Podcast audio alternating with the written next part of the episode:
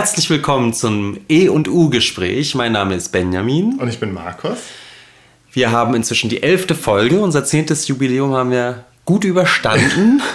Ohne Kater. Ja.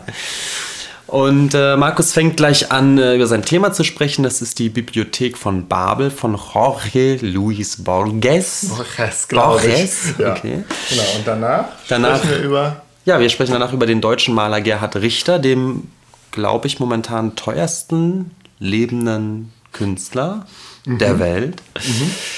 Ähm, und ich bin sehr gespannt, wie lange du sprichst, weil du, du, du, hast so ein kleines äh, Spickzettelchen, was ganze fünf DIN A4-Zettel lang geht. Ja, aber das ist ja mit sehr, äh, also mit ähm, äh, groß geschrieben sozusagen. Das sieht also, nach Oberstufenreferat aus. Ich bin sehr gespannt. Ja, naja, warum hast du das jetzt verraten? Ich dachte, ich, ich, ich mache das jetzt so und keiner merkt das und ich komme besonders souverän rüber. Ich verrate aber den Zuhörern noch mehr. Meistens hast du nämlich ein Stoß DIN A4-Zettel vor dir und irgendwie liest du dann doch nur die Hälfte vor. Das finde ich Ja, auch ist immer das gut. so? Das weiß ich gar nicht mehr. Ich habe das Gefühl, du überspringst dann immer total viel. Oder? Kommt Weiß ich nur nicht. so vor? Keine Ahnung. Wir haben eine Neuerung, wir haben einen besseren Stuhl. ja, der letzte Stuhl hat so geknarzt. Ja. Und heute wird, wird alles noch viel besser. Ja, noch schön. Ach so, und es gibt einen Nachklapp, glaube ich, einen kleinen, oder? Genau, ja. Okay, ich fange an. Ähm, also, ähm, ich werde über einen kurzen Text sprechen, eine Erzählung von äh, dem argentinischen Schriftsteller Jorge Luis Borges. Ich kann kein Spanisch und äh, habe mir die Aussprache jetzt bei Wikipedia angehört und ich hoffe, ich habe sie einigermaßen hingekriegt. Ähm, Borges hat von 1899 bis 1986 gelebt und ähm, war, glaube ich, so einer der größten oder zumindest wichtigsten argentinischen, Schriftsteller, würde ich sagen. Vielleicht neben dem Julio Cortázar, von dem ich allerdings noch nichts gelesen habe. Ähm, ähm, vielleicht kurz was zu, ähm, allgemein noch was zu dem Thema. Also diese, ähm, diese kurze Erzählung, die Bibliothek von Babel, ist, würde ich sagen, eine der, eine der bekanntesten von Borges. Ähm, und wir haben damit, da kommen wir dann nachher zu, auch einen Bezug zu unserem letzten Thema, zu Walter Mörs und insbesondere eben zu dem Buch, was wir jetzt nicht intensiver besprochen haben, nämlich äh, Der Stadt der träumenden Bücher. Ähm, vielleicht meinen Bezug nochmal zu, also ich werde ganz allgemein, ich bin ja auch kein Literaturwissenschaftler und auch kein Philosoph und so und werde mich dem Thema jetzt halt wieder auch dann doch eher laienhaft äh, annähern. Und- Motivierten Dilettantismus. Genau, genau. Ich bin zu äh, Borges gekommen durch äh, irgendwie meine Auseinandersetzung mit Science Fiction. Das war so irgendwie mit 22, 23 habe ich ganz viel Science Fiction gelesen und bin dann irgendwie auch auf Borges gekommen und ähm, seine Bücher. Und er selber ist kein dezidierter Science-Fiction-Autor. Also ist kein Genre-Literat sozusagen, aber ähm, schon, also er hat schon fantastische Literatur verfasst, unter anderem. Ähm, und ähm, aber viele, also viele auch in der Science Fiction und in der fantastischen Literatur beziehen sich halt auf ihn oder haben sich von ihm inspirieren lassen. Da würde ich nachher dann auch was zu sagen. Ähm, also wie gesagt, es geht hier jetzt hier um mein eigenes Verständnis oder vor allen Dingen halt wieder darum, irgendwie deutlich zu machen, was, was ich so faszinierend fand an, an dem, speziell an dem Text und an Borges überhaupt. Vielleicht kriege ich das ja auch noch so hin. Ähm, interessant bei Borges fand ich halt auch, jetzt so biografisch, also ich werde mich jetzt mal wieder so ein bisschen als kleiner Bildungsbürger oder möchte gern Bildungsbürger äh, outen. Also ähm, der stand bei meinen Eltern nicht im Regal sozusagen. Also mein, meine Eltern haben auch so ein paar Bücher gehabt früher und äh, da stand zum Beispiel Stanislav Lem stand da drin, auch mit ein paar Büchern. Und ich finde, Lem ist schon irgendwie vergleichbar mit Borges in gewisser Hinsicht. Und mein Vater war großer Lem-Fan, aber von Borges war da, nicht, war da nichts. Vermutlich, weil Borges auch keine Romane geschrieben hat. Was bei meinen Eltern allerdings im Regal stand, war der Name der Rose von ähm, Umberto Eco. ähm, und mh, vielleicht, wenn man Borges nicht kennt, aber äh, den Namen der Rose, ähm, da gibt es nämlich eine Figur des Jorge von Burgos. Ja, ein, Ach, der okay. angelehnt ist an, an Bor Borges. Und Aha. Jorge von Burgos, also ähm, äh, der Name der Rose ist ja so ein, ein Mittelalter-Krimi, der in so einer Abtei spielt. Und der Bibliothekar dieser Abtei, der äh, auch so, ein, also so eine große, sehr ja, eben labyrinthisch angelegte Bibliothek gibt, äh, äh, ähm, ist eben dieser Jorge von Burgos, der blinde Bibliothekar. Auch noch ganz interessant, weil Borges selber später auch erblindet ist und selber auch Bibliothekar war. Ach, die ist doch böse zum Schluss, oder? Ja, der, ich finde, das kann man auch spoilern, weil das Buch ist ja so wirklich schon. Ach Gott, der Film ist von 86 oder so. Ja, und das Buch ist, glaube ich, mindestens auch von, also es ist noch früher. Ja. Wir sagen ja nicht, wie er es gemacht hat. ja, stimmt. Ja, ja, nee, aber äh, finde ich auch interessant, dass, dass äh, der Jorge von Burgos äh, böse ist, während. Äh, ähm, ich sonst eigentlich jetzt nicht gedacht, also ich hätte jetzt nicht gedacht, dass der, dass der, äh, der Echo irgendwie ein Problem mit dem Borges hat. Dafür sind die sich doch zu ähnlich. Vielleicht geht es ja irgendwie schon einfach um die, um also die Figur des, des, des Hüters der Bücher oder so. Genau, ja. Ich glaube, man ja. muss das ein bisschen ich glaub, abstrakter auch. sehen, oder? Ja. Hm. Ja, so viel zu Borges selber kann, kann ich auch gar nicht sagen. Also äh, der ist halt, ähm, der, ja, der, der war halt auch äh, Bibliothekar. Ich glaube, der der Stadtbücherei sogar von Buenos Aires.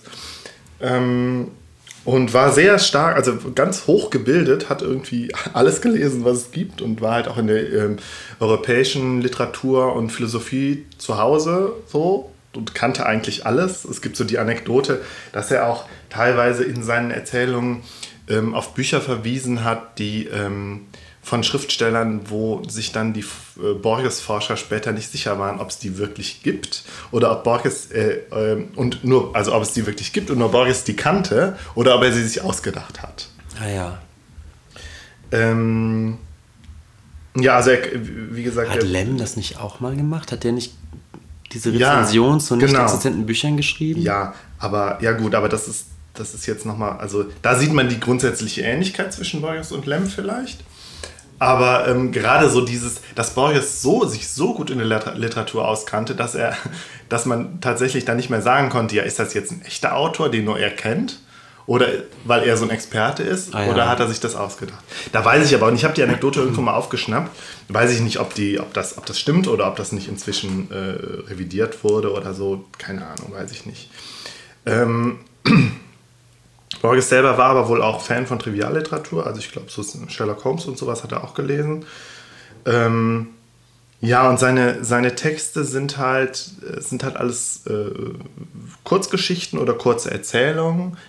Er hat auch Essays geschrieben und Gedichte, aber mir geht es jetzt vor allen Dingen halt um diese Erzählungen, die alle ähm, mir auch so, nicht alle, aber zum Teil eben auch so angesiedelt sind, so zwischen, zwischen einem fiktiven Text also eine Erzählung und irgendwas, was irgendwie eher so, so wissenschaftlich anmutet, also ein Essay hat oder so eine Abhandlung oder so.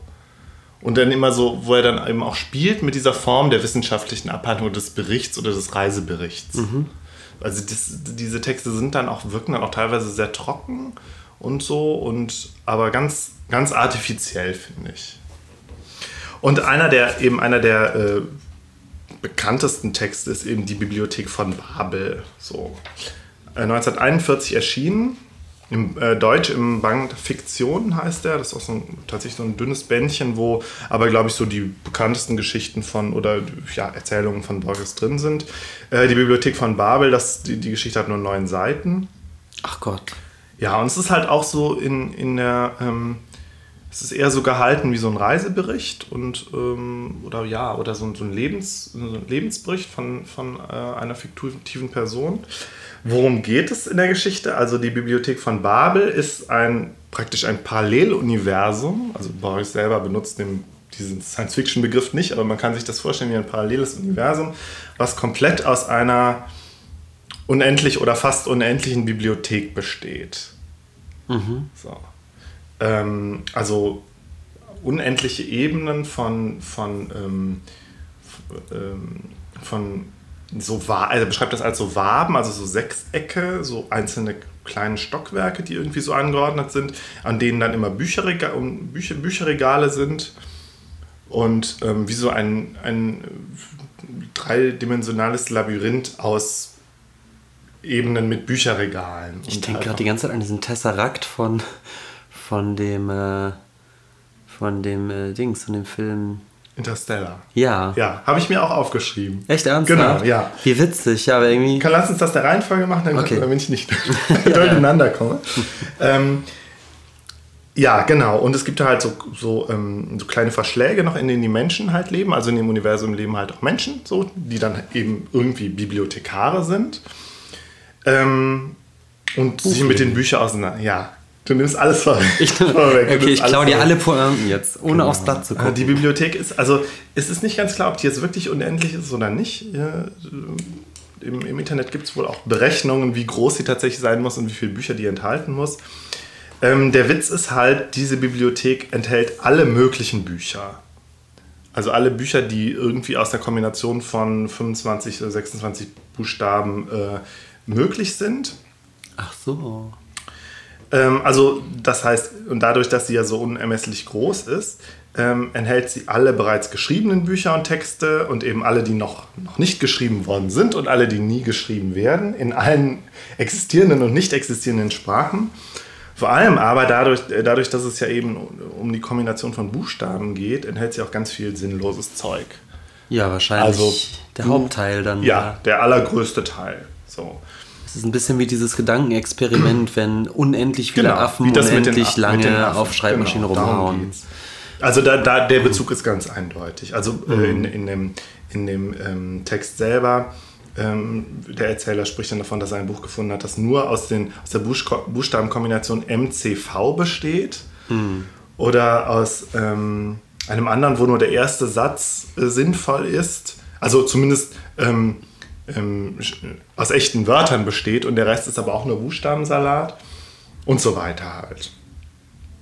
Und die Bücher sind halt, äh, stehen halt völlig unsystematisch in den Regalen. Also du hast da kein System, nicht wie in einer Bibliothek, sondern du weißt halt nicht, wo jetzt vielleicht Bücher sind, die sinnvoll, wa- was Sinnvolles äh, enthalten und wo sind welche, die wo nur Quatsch drin steht, wie du schon sagst, das werden ja die meisten sein. Also wir kommen da auch wieder in so mathematische Fragestellungen, mit denen ich mich jetzt gar nicht auseinandergesetzt habe.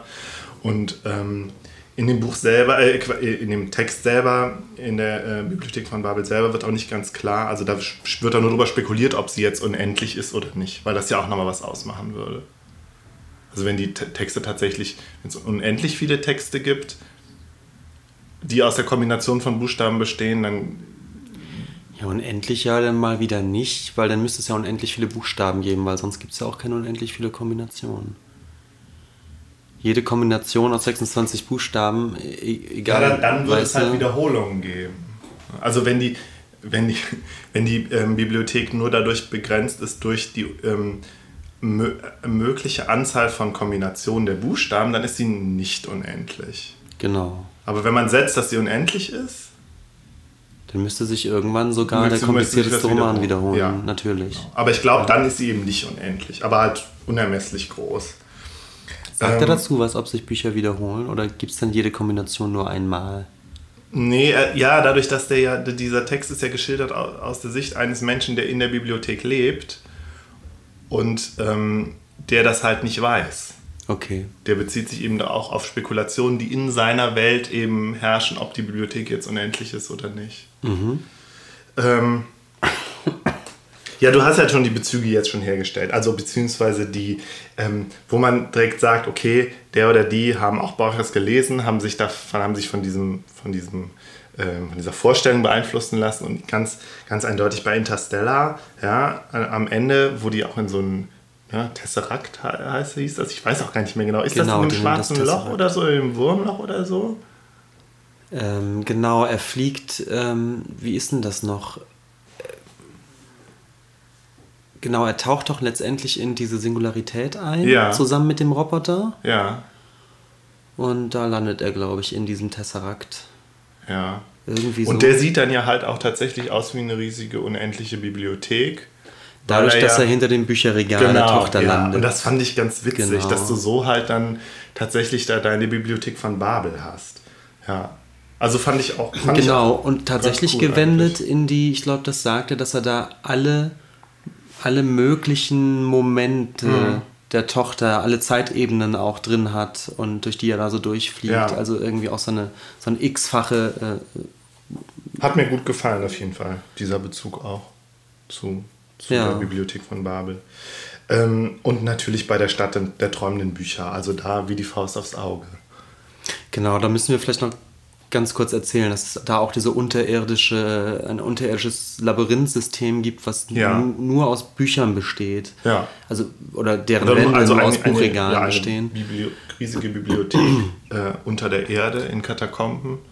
Die auch tendenziell, also nicht unendlich, aber ungeheuerlich groß Ja, ist und ja. Mhm. wo es dann Bücherjäger gibt, die sich da wirklich wie so Abenteurer drin, also ein bisschen auskennen, um da auf der Jagd sind nach, Genau, nach, ja. nach, äh, nach seltenen Büchern. Und da gibt es eben auch sozusagen so, so Eingeborene, die nur da unten leben, die. Buchlinge. Und das hat ein bisschen was von diesen Bibliothekaren, oder? Genau, Die, ja. Ja, die Bücherjäger ja auch.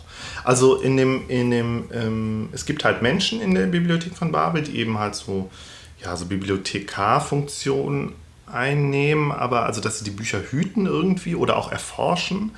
Und ähm, ja, und es werden dann halt so verschiedene Fraktionen oder auch Sekten oder Glaubensgemeinschaften geschildert, die, wie die dann jeweils, wie die eine spezielle ähm, Art und Weise haben, mit, damit umzugehen, dass die Welt halt aus Büchern besteht. Und dann gibt es welche, die, Bücher, die die Bücher verehren und auch gerade die Bücher, die keinen Sinn ergeben, verehren und andere sind dann wieder auf der, auf der Suche nach dem, nach dem einzig sinnvollen Buch oder nach dem Buch der Bücher, was irgendwie ähm, Auskunft gibt über die Beschaffenheit der Welt oder äh, wieder andere gehen ganz nüchtern dann damit um und ähm, äh, versuchen es halt zu, zu das Universum zu erforschen. Andere ja, wollen alle Bücher verbrennen und die Regale umstoßen und so. Fand ich ganz interessant. Ähm, und ähm, in, diesem, in dieser Konfrontation irgendwie der Menschen mit so einer, mit so einer, ja, so dem großen Unbekannten irgendwie, was sich irgendwie erforschen lässt, aber wo, wo irgendwie dieser Forschungs, dieser Forschungsprozess nie auf, auf, auf ein Ende zukommt oder so, habe ich mich dann auch wieder an Lem ähm, erinnert gefühlt, nämlich an, an Solaris. Ich weiß nicht, ob du das, hast du das Buch mal gelesen? Nein, ich überlege gerade, ob ich die etwas neuere Verfilmung gesehen Ja, aber die Ich glaube aber auch ja, nicht. aber ich da, nicht ja, also bei in Solaris geht es ja ganz kurz darum, dass äh, eine, ähm, eine, ein, ein Planeten, äh, einen außerirdischen Planeten, den die Menschen erforschen, mit einer Raumstation, die um den ähm, Planeten ähm, ähm, sich halt befindet. Und dieser Planet ist bedeckt sozusagen von einem lebenden Ozean. Und der, ähm, der so aus so einer galertartigen Masse besteht und immer so Formen bildet. So. Und die Menschen gehen davon aus, dass der irgendwie intelligent ist, also dass der eine gewisse Intelligenz hat. Aber sie werden halt überhaupt nicht schlau aus ihm. Und in einer Passage von dem Solaris schildert Lem dann halt die verschiedenen äh, Forschertraditionen und Denkschulen und so, die es halt schon gibt in Bezug auf, diese, auf diesen Planeten, also die Solaristik oder so heißt das, glaube ich. Also ein ganz eigenes Forschungsgebiet. Und dass aber niemand am Ende wirklich versteht, was mit dem Planeten da abgeht. So, und dieses, diese, Konfron also dieses, ähm, diese Konfrontation eben mit dem Unbekannten, das da, fand, da sah ich eine gewisse Ähnlichkeit dran. Und auch, ein- es ist auch ein ähnlich starkes Bild irgendwie, wie jetzt die Bibliothek von Babel.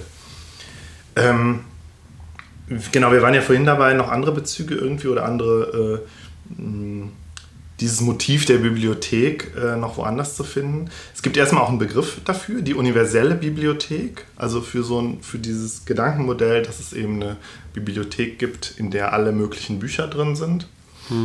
Und das hat äh, Borges auch nicht erfunden, sondern das stammt ursprünglich von Kurt Laßwitz, einem deutschen ähm, Schriftsteller, der eben auch unter anderem Science Fiction geschrieben hat. Ich glaube, 1901 hat er einen entsprechenden Text geschrieben. Ach, so in dem es, früh. Ja. Ja, den Kurt Laßwitz-Preis. Ja, ja, Das ist der genau. Science-Fiction-Preis für Genau. Science-Fiction-Literatur. Ach Gott, ich dachte immer, das wäre so ein, so ein fast noch Zeitgenosse, aber das ist ja dann wirklich ein Klassiker.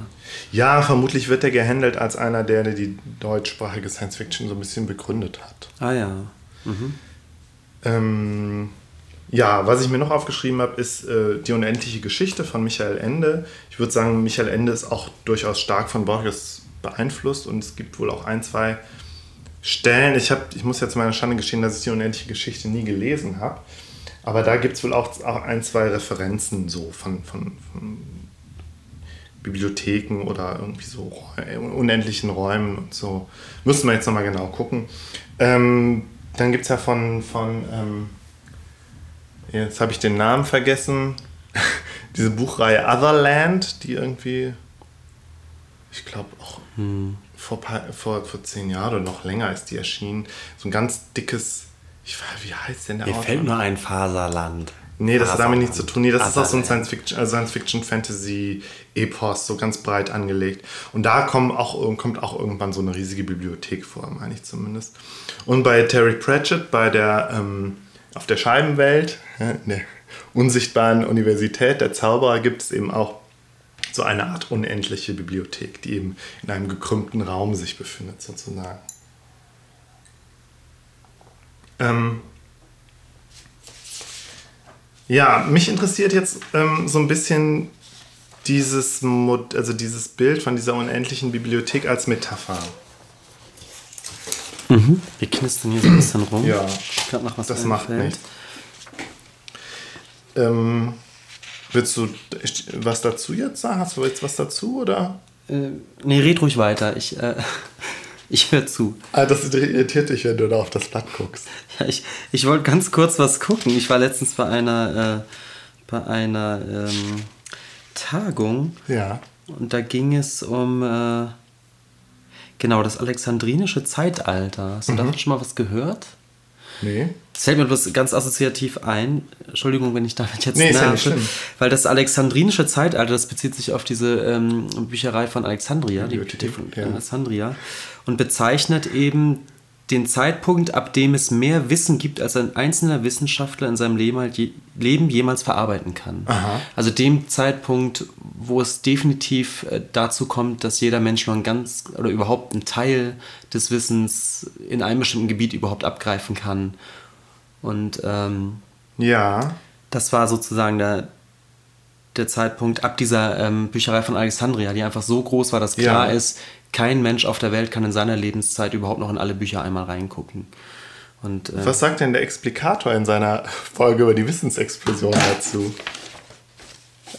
Ich weiß nicht. Sagt er Bezieht er sich da drauf? Ich weiß nicht.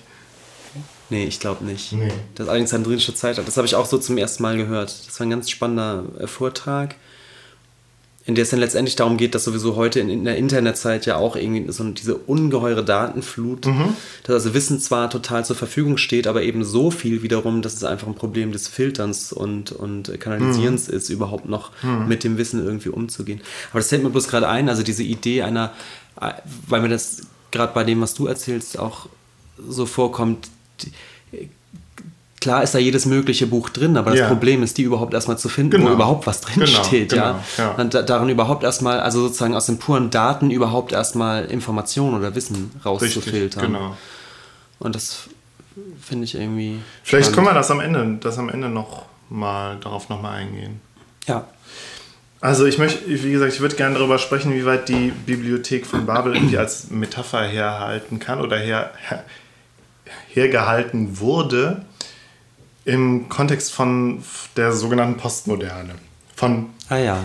Also Borges selber gilt auch so ein bisschen als Vorläufer der äh, postmodernen Literatur. Ähm, ich finde das ja schön, dass du jetzt endlich mal mit dem großen Begriff der Postmoderne ja, um die Ecke kommst. Ich hätte mich das nicht getraut. Aber ein schillernder Begriff. Ich ja. kann ab nächsten Mal sagen, haben wir schon drüber gesprochen. Ja, ja. Ich meine, ich kann natürlich ich überhaupt jetzt da nicht erschöpfend drüber sprechen und ich äh, kann aber versuchen, also ich habe mir gedacht, wir können vielleicht versuchen, mit, ähm, mit dieser ähm, Metapher der Bibliothek von Babel uns so ein, ein zwei wichtige Aspekte ähm, von, po vom postmodernen Denken. Das ist ja aber interessant, ja, mit diesem Bild zu beginnen. Mit dem Bild dieser, ja. dieser Bibliothek. Das ist genau, und ähm, Borges selber gilt auch als, als einer der meistzitiertesten Autoren der äh, Poststrukturalisten. Und die Poststrukturalisten sind ja so die, ist ja so die Denkschule in Anführungszeichen, die, die, die diese, das postmoderne Denken so äh, ja, auf den Punkt gebracht oder mhm, mh. vorangebracht haben oder so, ja, im Zuge, also vielleicht Poststrukturalismus als, als die, die philosophische ähm, Denktradition, die als postmodern bezeichnet wird. Ja, jetzt, so. jetzt spannend. Jetzt, ja, ich hoffe, es wird spannend. Ich, ja, ich bin ganz gespannt. Also Post, postmoderne, wie gesagt, schillernder Begriff, schwer fassbar, gilt in, in sowieso inzwischen als überwunden und würde ich schon sagen, doch, ist eher sowas aus den 80ern. Okay. Ähm, versuchen wir es mal. Ähm, und zwar, meine Idee war, dass wir, wenn wir uns die, die, diese Struktur der Bibliothek angucken und welche Implikationen das hat, diese, äh, dass es ein Universum gibt, was nur aus ähm, Büchern besteht, welche Implikationen das hat, kommen wir vielleicht so ein bisschen darauf, was jetzt so ein was postmodernes Denken irgendwie bedeutet. Mhm. Also erstmal habe ich mir aufgeschrieben, in der Bibliothek herrscht eine radikale Gleichheit aller Texte in der Bibliothek. Es gibt keine Ordnung in den Regalen. Das hat man ja schon gesagt, die stehen ja einfach so wild rum. Und es gibt, die Bücher waren immer da, also die Bibliothek besteht ja, besteht ja auch mutmaßlich schon seit immer. Und es gibt auch keine Veränderungen da drin. Es gibt auch kein, vor allen Dingen aber auch keine Autoren der Bücher.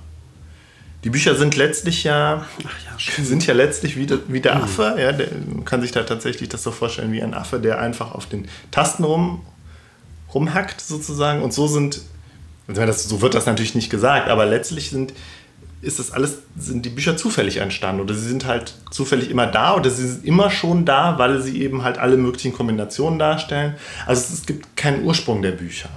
Ja. Es gibt halt alle Bücher und da sind halt dann welche sinnvoll und welche nicht. Aber haben die einen Einband? Die müssen ja auch einen Titel haben.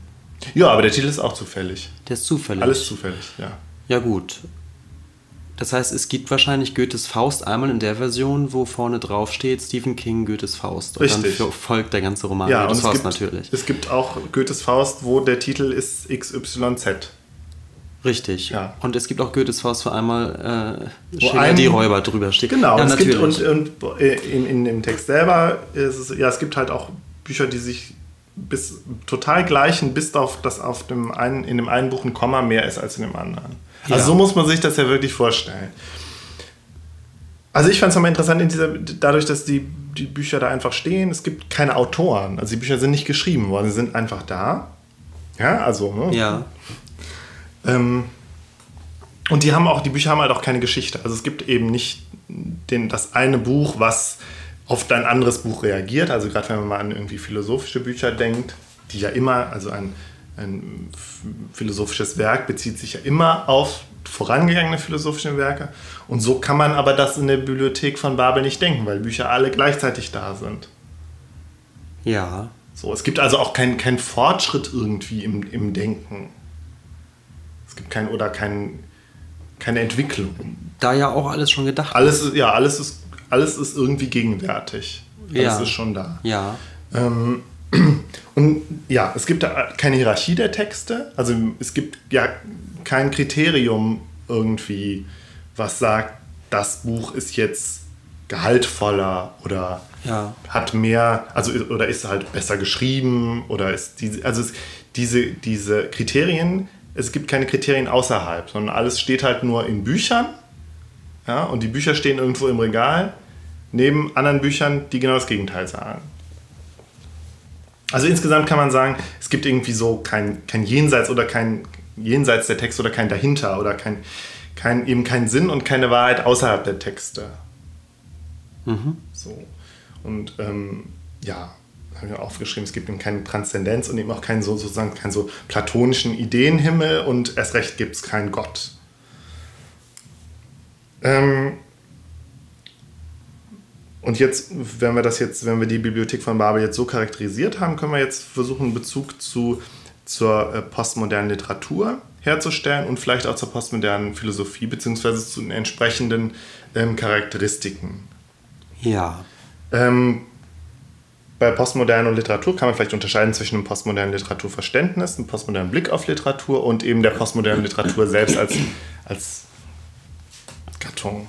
Mhm. Als, oder als, ähm, ja, wie sagt man denn bei Literatur? Epoche. ja, weiß ich nicht. Bei Kunst also, sagt man dann Strömung. Ja, obwohl ich, ja, Strömung wird es vielleicht noch eher treffen, weil ich glaube, davon Epochen zu reden ist, ist Quatsch. Mhm. Gerade weil ich glaube, alle postmodernen Literaten haben sich auch immer dagegen gewehrt, erstens postmodern zu sein und zweitens eine Epoche zu sein. Ja, Epoche ist auch so, ist schon wieder so ein, so historisch. Äh, so ein genau, so ein historischer Begriff mhm. und auch so ein. Okay, also streichen wir das.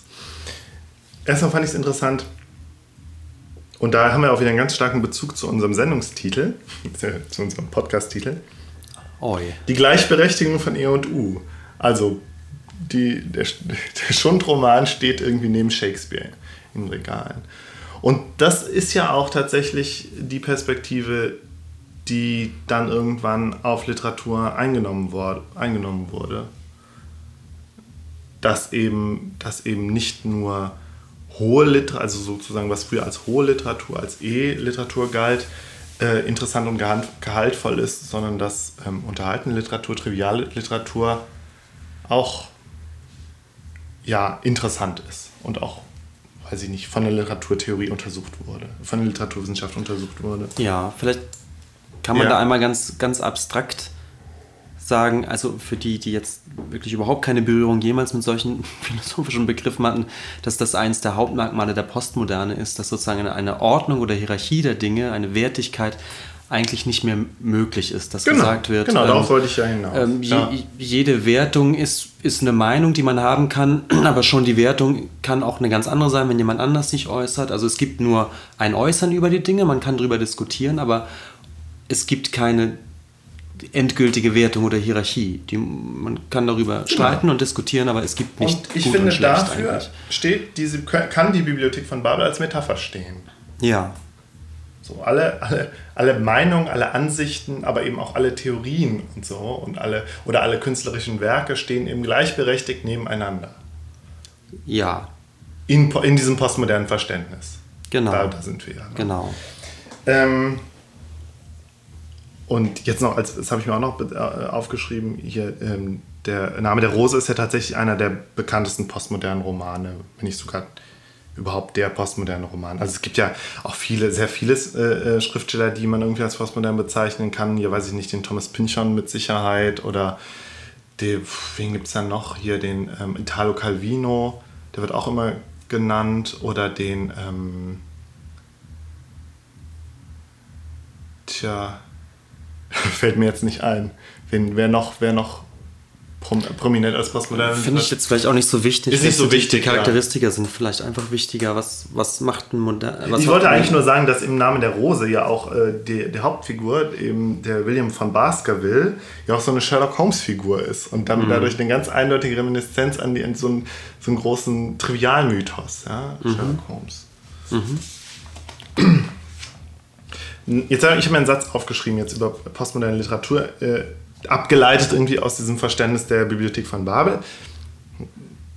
Kannst, kannst ja was dazu sagen, ob du das überzeugend findest. Also postmoderne Literatur ist sich bewusst, dass auch sie nur Texte im, Uni, im Textuniversum sind, in dem alle Texte gleichberechtigt sind und sich nur auf sich, nicht aber auf etwas jenseits oder vor oder nach den Texten beziehen kann. So. Das passt, das passt interessanterweise wirklich später zu unserem Gerhard Richter-Thema. So ja, ich bin gespannt, ja. Ob es eine Wahrheit hinter den Bildern gibt oder nicht, eigentlich nur das Bild. Aber da, das führt jetzt so weit. Also wir sind, ja, wir sind ja wirklich auch bei so einem, glaube ich, gro grundsätzlichen ähm, erkenntnistheoretischen Ding, was so passiert ist irgendwie in der Philosophie und überhaupt der, des gesamten Denkens der, der ja. Äh, ähm, ja, weiß ich nicht, der letzten 40, 50 Jahre oder so. Ja. Ähm, Bezug dazu halt auch immer so dieses ähm, Spiel mit den Zitaten und den Samples. Also in der Bibliothek von Babel gibt es eben halt auch keine neuen Texte, habe ich ja vorhin schon gesagt.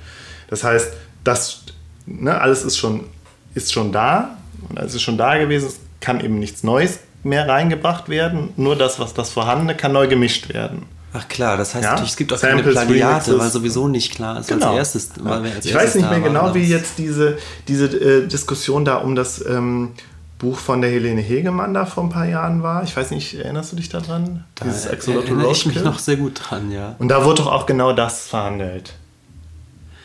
Genau. Dass es eigentlich äh, noch hinter die Postmoderne zurückgeht, sozusagen, wenn wir jetzt kritisieren, dass die da halt irgendwie irgendwas gesampelt hat, sozusagen. Ja. Ich weiß nicht, ich kann mich nicht mehr genau daran erinnern. Ich habe da auch das. Fass machen wir jetzt nicht ja, auf. Nee, ich bin da ja sehr anderer Meinung, aber... Ja. Ähm, ähm, und ähm, ich finde gerade, um nochmal zur Stadt der träumenden Bücher zurückzukommen, das ist eigentlich das ultimative postmoderne Buch. Auch wenn es vielleicht ein bisschen zu, zu spät kommt sozusagen. Aber es setzt vielem nochmal einen drauf. Und es ist halt auch, finde ich, zugleich auch eine, eine Parodie auf postmoderne Romane. Dadurch, ja. dass es ja immer. Erzähl also, mal.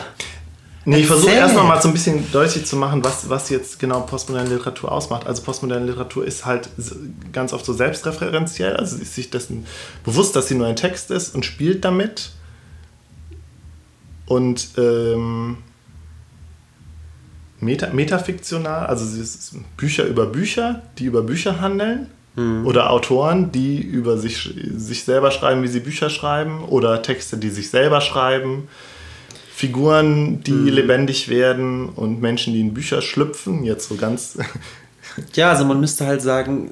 Also ich die, die, es, ja. es gibt, es gibt ähm, also wenn man mal davon ausgeht, dass die Idee, ein Buch zu schreiben, eigentlich ist, dass ich über etwas schreibe und äh, dem einen Sinn gebe, also eine Geschichte erzähle oder etwas erkläre oder sonst wie, ähm, dass diese Idee von der Postmoderne sozusagen attackiert wird und gesagt wird, nö, ein Buch kann eigentlich nur von sich behaupten, dass es ein Buch ist, genau. weil alles andere, was es schreibt, ist, ist schon unsicher, mhm. oder? Kann man ja. das so sagen? Ja, würde ich schon sagen. Hier, mir fällt gerade ein, es gibt doch von Björk diese Björk, ne? über die wir ja auch mal einen Podcast machen werden. Gibt Haben es das doch schon mal erwähnt? Ja, das gibt es doch. Ähm, wenn du sagst, dass es ein Running Gag ist, dann. Ich bin mir gerade gar nicht sicher, ob ja, wir das wir. Ja. off the record gesagt haben. Nee, so. das haben wir. Nee, das haben wir schon im Podcast gesagt. Ah, okay. Nee, es gibt doch dieses eine Video zu Bachelorette, zu diesem Lied. Ja. Wo sie doch auch eigentlich postmoderne Literatur per, per Excellence in einem Video verhandelt. Sie sagt doch, also sie, das Video erzählt das eine Geschichte. So ein Buch auf? Ja, das Video erzählt die Geschichte, dass sie irgendwie im Wald ein Buch findet. Und das Buch erzählt irgendwie sich selbst oder ihre Geschichte. Ach, sie liest immer, was als nächstes passiert? Ja, irgendwie so. Also, in dem, und in, also die Geschichte geht so, dass sie das Buch eben dann, glaube ich, äh, verfilmen lässt oder, oder so. Und ähm, Stimmt, ich krieg's auch nicht mehr krieg, zusammen. Also es ist auf jeden Fall eine, eine, endlo, eine, eine endlose Schleife. So, in, sie lässt das Buch dann verfilmen und der Film besteht daraus, dass sie das Buch findet und es verfilmen lässt. Ja. Also es ist immer so ein, immer so ein Buch im Buch im Buch im Buch. Also dann, dann bist du natürlich ja? ein ganz bisschen tatsächlich bei der unendlichen Geschichte auch, ne? Ja, ja, ja, ja. Also der Ende hat das, glaube ich, tatsächlich auch schon alles ziemlich ausgereibt, dieses ganze metafiktionale Spiel mit dem Buch im Buch. Mhm. Und ich finde, der Mörs aber auch. Wobei der Ende ist ja noch ganz, der ist ja ganz, ist ja ganz ernst. Und der Mörs ist vielleicht dann so ein bisschen die unendliche Geschichte 2.0, weil das ist ja lustig. Das ist ja Parodie bei Mörs. Ja, und auch völlig übertrieben. Ja, aber äh, es hat trotzdem alle Elemente. Also karikiert eigentlich, ja. ja. Karikiert, aber ja.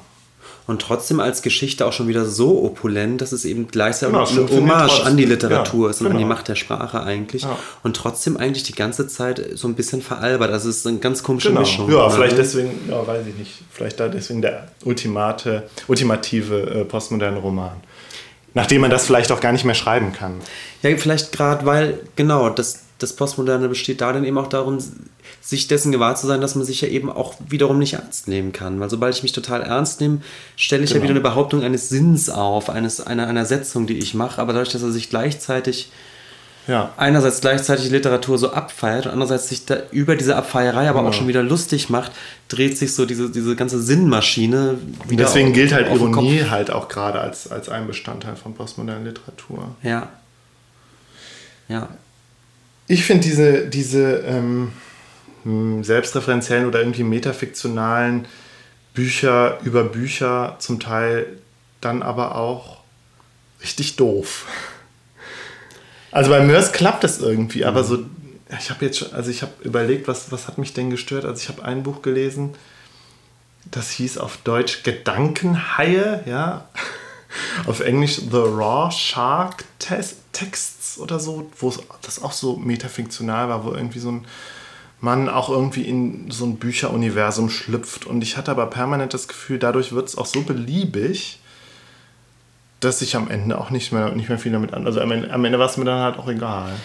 Ja, man muss vielleicht sagen, dass es eben als das zu thematisieren, ist natürlich als Geschichte auch mhm. irgendwann ausgelutscht. Genau, ja. Also wie oft will man dann erzählen, äh, dass ein Buch nur über Bücher schreiben kann und diese Selbstreferenzialität, in der es Autoren gibt, die über ihre eigene Arbeit nachdenken, das lutscht sich natürlich irgendwie aus. Ja. Ne? Hm. Und äh, wie jede Strömung muss es da ja irgendwann auch einen Backlash geben und wieder Erzähler geben, die sagen, wisst ihr was? Ja, ja, ich, und das, ich glaube, das ist tatsächlich in der, in der Literatur auch in den letzten 10, 20 Jahren passiert. Ja. Also da weiß ich jetzt auch nicht nichts Näheres zu, aber haben sie nicht den Jonathan Franzen gerade dafür abgefeiert, dass der endlich mal wieder ein richtiges Buch schreibt, sozusagen? Möglich, ja. Ja, oder auch der, der David Foster Wallace, ist der nicht auch, gilt der nicht auch jemand, der sich ganz bewusst damit auseinandergesetzt hat, irgendwie, wie, wie, ich, wie ich irgendwie die postmoderne Literatur halt überwinden kann? Ich weiß es nicht, müsste ja, man nochmal nachgucken. Ja. Mm. Okay, ähm, zweitens, vielleicht jetzt können wir mal gucken, inwieweit diese Bibliothek von Babel als Metapher oder irgendwie als Modell gelten kann für so postmoderne philosophische Ansätze. Da kann ich natürlich jetzt auch gar nicht irgendwie auf die ganzen Poststrukturen. Ich habe auch schon Angst. Ich kann ich nicht eingehen. Nee, Aber nein, nein. Du teaserst das mal schön ja. an und wir gucken, also ich werde jetzt nichts über Foucault und Derrida und wie sie alle heißen sagen. Ja. Ähm, sondern einfach ich, meine, es gibt ja auch so ein populäres äh, Verständnis von Postmoderne, wie es irgendwie in den Feuilletons dann verhandelt wurde. Na, ja, Motto glaub, Anything Goes. Ich hoffe, ich komme überhaupt auf das Niveau. Im, ja, weil Postmodern ist ja eben auch ein Begriff aus der, aus der Architektur, wo der, glaube ich, ursprünglich herkam. Da kommt er her, genau. Ähm, und dann sich eben halt auch, dann halt auch sowohl in der Philosophie als auch in der Literatur, aber eben auch in der Soziologie äh, Verwendung äh, fand. Eben um, um Gesellschaft, Gesellschaften zu beschreiben, gesellschaftliche Zusammenhänge. Ja. Ähm, und ich finde, ein Aspekt der Postmoderne, wenn man das so sagen kann, ist eben so dieser radikale Pluralismus. Das hast du ja am Anfang auch schon gesagt. Also im Sinne von alles steht nebeneinander, es gibt aber irgendwie nicht mehr den, die großen überwölbenden Konzepte, ja? die mhm. großen Erzählungen. Da mhm. kommen wir gleich auch noch zu. Ähm, da sind wir eben auch wieder die dabei, also Aussagen, Konzepte, Lebensentwürfe, ja, also in Bezug jetzt auf, auf Gesellschaft, aber auch Theorien.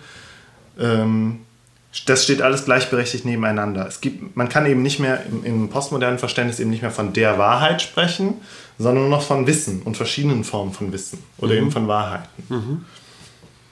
Und somit ja, gibt es eben halt auch kein, bessere, kein besseres Wissen, keine bessere Erkenntnis. Es gibt aber auch keinen Fortschritt diesem, in diesem Verständnis nach. Ähm, und ich meine, so im, im postmodernes Denken wird ja auch dann gerne assoziiert damit, dass ähm, das westliche Denken sich eben selbst kritisiert, also so die westliche philosophische Tradition, ne, die dann halt letztlich in der Moderne, ja, und das charakterisiert ja die Moderne so in Bezug auf die Vernunft, dass das eben in Frage gestellt wurde. Und dann halt eben auch in, im Hinblick, ähm, was eben auch eine Öffnung bedeutet, im Hinblick auf ähm, nicht westliche Konzepte, weiß ich nicht, Buddhismus oder so. Dann jetzt, sei es im, irgendwie im tatsächlich auf Ebene der Theorie selbst oder eben aber auch auf Ebene von, von ähm, ja, Orientierungs, Orientierungsangeboten. So. Dass eben, weiß ich nicht, die, auch die Kirchen immer mehr an, also die christlichen Kirchen immer mehr an, ähm, ähm, an Kraft verlieren und sozusagen, aber andere mögliche, weiß ich nicht, esoterische oder andere Sinnkonzepte sozusagen genauso viel Relevanz irgendwie mhm. haben. Da kannst du natürlich einerseits sagen, ja, ist doch gut, das ist eine Überwindung irgendwie auch von so einer eurozentrischen Perspektive, so gerade in Bezug auf, auf, auf die Philosophie, dass eben auch geguckt wird, was, was ist in den anderen, was ist denn außerhalb von Europa und außerhalb des Westens so passiert an Denktraditionen. Andererseits, das Gegenargument ist dann aber natürlich immer der Kulturrelativismus, dass du halt sagst, ja, wenn alle, alle Kulturen irgendwie gleich sind, ja, wo hast du denn überhaupt noch Kriterien, um eben zu sa sagen zu können, ja, das krasseste Beispiel ist natürlich dann immer irgendwie Genitalverstümmelung von Frauen. In gewissen Ländern kannst du das, wenn du irgendwie kulturrelativistisch argumentierst, kannst du das ja eigentlich nicht, nicht mehr kritisieren. Als krassestes Beispiel. Ja, zu Ende gedacht ist das Ganze einfach irgendwie dann so ein bisschen Quatsch, weil also für, für so ein soziales Zusammenleben, weil wenn du sagst, letztendlich kannst du, darfst du nichts bewerten, es gibt nichts Gutes, es gibt nichts Schlechtes, es ja. gibt äh, Wahrheit gibt es sowieso nicht mehr. Also dann ist ja irgendwann die Frage, gut, auf, auf, welche, auf welcher Basis machst du Gesetze, auf welcher Basis äh, erlässt du soziale genau, Regeln genau, genau. oder und das so weiter. ist das Grundproblem. Also dazu kann, dazu kann ich vielleicht sagen, die postmodernen Philosophen, die sich zum größten Teil ja selber auch nicht als postmodern bezeichnet haben, waren sich dessen bewusst und wollten das Problem ja auch eigentlich immer lösen. Und gerade der Jean-François Lyotard, der so als einer der postmodernen Philosophen überhaupt gilt, das war ja, der hat sich ja gerade auch mit so moralischen und ethischen Fragen auseinandergesetzt. Nur ist da halt auch irgendwie letztlich, so wie ich das verstanden habe, eben hat er diesen, diesen, diesen Knoten nicht lösen können. Hm. Dass wenn du einmal halt von einer radikalen Pluralität ausgehst, dass du dann letztlich auch keinen festen Standpunkt mehr hast. Hm. So. Ähm, also die, die Philosophie ist sich, glaube ich, dessen völlig bewusst. Nur es gibt halt auch, es gab ja so einen bestimmten postmoderne Diskurs. Auch vielleicht so eine Abfeierei, eben so dieses Anything Goes und so. Und ich glaube, vielleicht Zeitgeist trifft, dieser Begriff Zeitgeist trifft es ganz gut. Mhm. Ähm ja, es gibt ja noch in der Philosophie zwei andere Metaphern, die irgendwie so das postmoderne Denken charakterisieren, beziehungsweise das auch überhaupt geprägt haben die eben tatsächlich aus der Philosophie stammen und nicht aus der Literatur, nämlich eben von Lyotard selbst. Dieser Begriff von dem Ende der großen Erzählung. Also es ja. gibt ein Buch von Lyotard namens Das postmoderne Wissen, wo er halt ähm, charakterisiert, ja, was, was macht, das, was macht dieser, diesen Zustand jetzt aus? Und er sagt eben, ähm, das Ende der großen Erzählung bedeutet, dass große, überwölbende Sinnkonzepte oder eben Wissen oder Konzepte, die eben auch äh, Wissen irgendwie sinnvoll eingeordnet haben, an Kraft verlieren. Mhm. Ich finde es sehr schwierig, genau zu. Also, ich weiß auch nicht mehr genau, was er jetzt da unter diesen großen Erzählungen jetzt meint. Also, es sind halt so die, die Erzählungen der Moderne, dass es irgendwie Fortschritt gibt und irgendwie immer besser wird und so. Mir fällt da immer direkt eigentlich der Marxismus ein. Und vielleicht vergleichbare Strömungen, also weiß ich nicht, auch Sozialdemokratie oder soziale Marktwirtschaft. Ja, und der Positivismus auch letztendlich des ausgehenden 19. oder sicherlich auch frühen 20. Jahrhunderts, oder? Die Idee, wenn wir die Wissenschaft äh, weit genug vorantreiben, entdecken wir irgendwann die Weltformel mhm. oder bekämpfen für immer den Hunger und am besten noch das Alter und die Krankheit. Wenn wir weiter genug forschen, gibt es irgendwann keine Probleme mehr auf der Welt. Und es sah ja eine Zeit lang, so Ende des 19. Jahrhunderts, ganz gut aus. Also man mhm. hat ja mhm. so schnell neue Entdeckungen gemacht, neue Medikamente mhm. entwickelt, neue technische Fortschritte gemacht, dass man dachte, wenn das in, in, in dem rasanten Wachstum weitergeht, ja, dann haben wir ja bald Dünger, dann gibt es keine Probleme mit Nahrung, wir haben ja. Medikamente gegen alles irgendwann mal. Ja, also die so große. Fortschrittserzählung der Moderne. Genau. Ich muss mich jetzt nur als nochmal als Philosophie-Noob ähm, ähm, outen. Das war der Positivismus, das bezeichnet man als Positivismus? Das bezeichnet man als Positivismus. Okay. Und äh, wo, wo, wir auch schon mal bei Sherlock Holmes und so waren. Vielleicht das wissenschaftlich-kritische Denken. Nein, das bezeichnet man als Positivismus. Ja. Und eine andere große Erzählung wäre natürlich die Religion, die, die für sich ein. Ja, aber die vielleicht nicht mehr unbedingt eine, also ich meine, keine große Erzählung der Moderne ist. Nö, das stimmt. Also es wäre, aber das wäre eine klassische mhm. große Erzählung. Eine, ein Modell, was uns die Welt erklärt, eigentlich bestenfalls keine Fragen sowas, offen lässt. sowas wie so den, den Kapitalismus, wie, wie, wie, ähm, äh, wie Adam Smith sich den vorgestellt hat, dass dass auch der Kapitalismus dazu führt, dass es letztlich allen gut geht?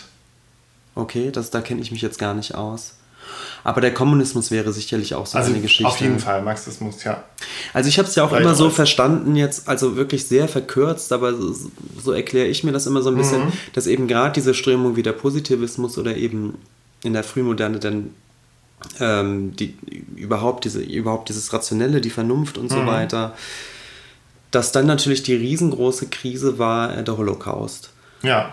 Und dass man da gesehen hat, hm, jetzt, jetzt hatten wir das Gefühl, irgendwie, wir sind seit, seit, äh, seit ein paar Jahrzehnten auf so einem guten Weg und alles wird jetzt gut, äh, unter anderem auch durch die Wissenschaft, durch die, mhm. durch die mhm. Vernunft und so weiter. Wir haben, genau. Unsere Zivilisation hat so einen Stand erreicht, dass es eigentlich keine riesengroßen Katastrophen mehr geben dürfen. Ja. Und was passiert ist, passiert der Holocaust, der wirklich allen gezeigt hat, äh, anscheinend sind wir doch nicht so weit gekommen, wenn sowas ja. möglich ist. Und zwar, also so eine humanitäre Megakatastrophe mhm. sozusagen, dass man das Gefühl hat, dann sind doch alle unsere, unsere Hoffnungen, die wir in diese großen Erzählungen gesetzt haben, anscheinend irgendwie völlig an die Wand gefahren. Oder zumindest scheinen die uns nicht zu schützen vor mhm. solchen Katastrophen, die, die völlig barbarisch und total anti-aufklärerisch mhm. sind.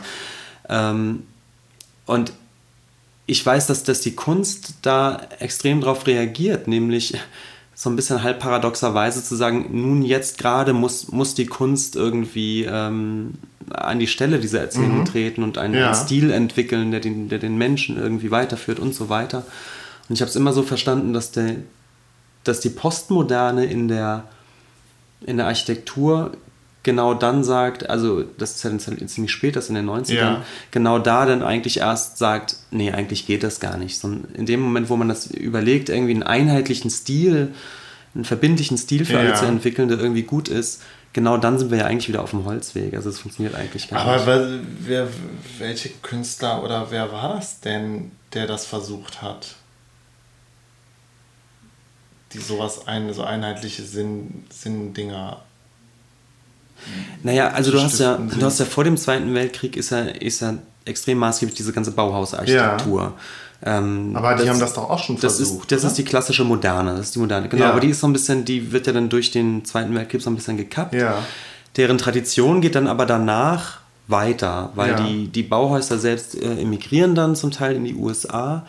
Und es ist eigentlich ähm, dann nach dem Weltkrieg dann erst schlägt sich dieser Bauhausstil überhaupt erst international ja. so richtig nieder. nieder. Und ja. zwar interna so international, dass man dann sogar vom International Style spricht. Okay, ja. Es ist jetzt alles super verkürzt. Ja. Ich glaube, Architektur, ja, äh, Historiker wird mir alles um die Ohren hauen, aber so ungefähr ist mal das Modell, was ich im Kopf habe. Und dann gibt es eben Leute wie Le Corbusier oder so, mhm. die auf diese Bauhausideen aufsatteln und sagen, ja, es gibt, es gibt ein verbindlich klar, gutes Bauen. Genau. Es, gibt ein, es gibt ein ja, aber gutes bei Le Corbusier ist das doch ganz, ganz klar. Der hat sich doch auch wirklich auch Gedanken gemacht, wie wir das Leben der Menschen gestalten und verbessern. Genau, der überlegt ja. sich so, wie, also ich sage es nochmal, betont so ein bisschen verknappt, wie funktioniert der Mensch, wie ist ja. der Mensch so aufgebaut, wie muss eine Wohnung oder ein, ein Haus aussehen, in dem der Mensch mit seinen Proportionen eben gut mhm. reinpasst und gut leben kann, äh, wie muss eine Stadt aussehen wiederum, in der eben die äh, Fabriken und die Wohneinheiten so verteilt sind, dass die Stadt gut funktioniert. Und wenn wir das alles gut befolgen, haben wir die perfekte Stadt und sehr glückliche Menschen. Ja. Und das versucht man dann zum Teil auch eben bis in die, in die äh, 60er, 70er oder wahrscheinlich sogar 80er. Ich meine, letztlich ist ja doch dieses, auch die, letztlich der Plattenbau irgendwie ein Auswuchs des Ganzen. Da oder? landet das Ganze. Ja. Corbusier ist letztendlich, äh, also der entwickelt ja die, den Begriff der Wohnmaschine ja. für, für so das große. Ist geil. Das ist so geil, dass das damals halt irgendwie positiv Genau, ja. für so große Wohnbauten, die dann aber letztendlich so ein bisschen schlecht nachgemacht mhm. in der, in der, äh, im Sozialismus, in, im, im Ostblock und eben auch in der DDR, in den Plattenbauten landen. Ähm, und ich würde immer sagen, das ist sozusagen, so allerspätestens da scheitert es dann irgendwann, weil man dann irgendwann merkt, das funktioniert doch alles mhm. nicht. Ja. Das ist doch jetzt schon wieder die Idee, ähm, es, es, gäbe, es gäbe ein etwas Gutes, wie der Mensch gefälligst zu funktionieren hat und wenn man das alles so macht, dann wird der Mensch glücklich.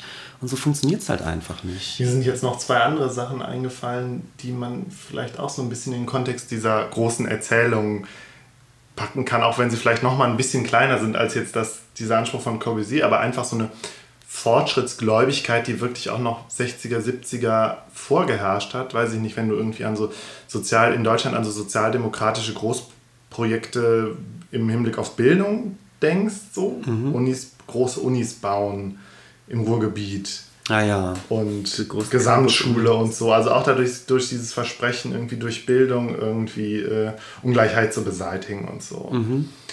Und das andere ist vielleicht auch die, die Kernenergie, also Atomenergie.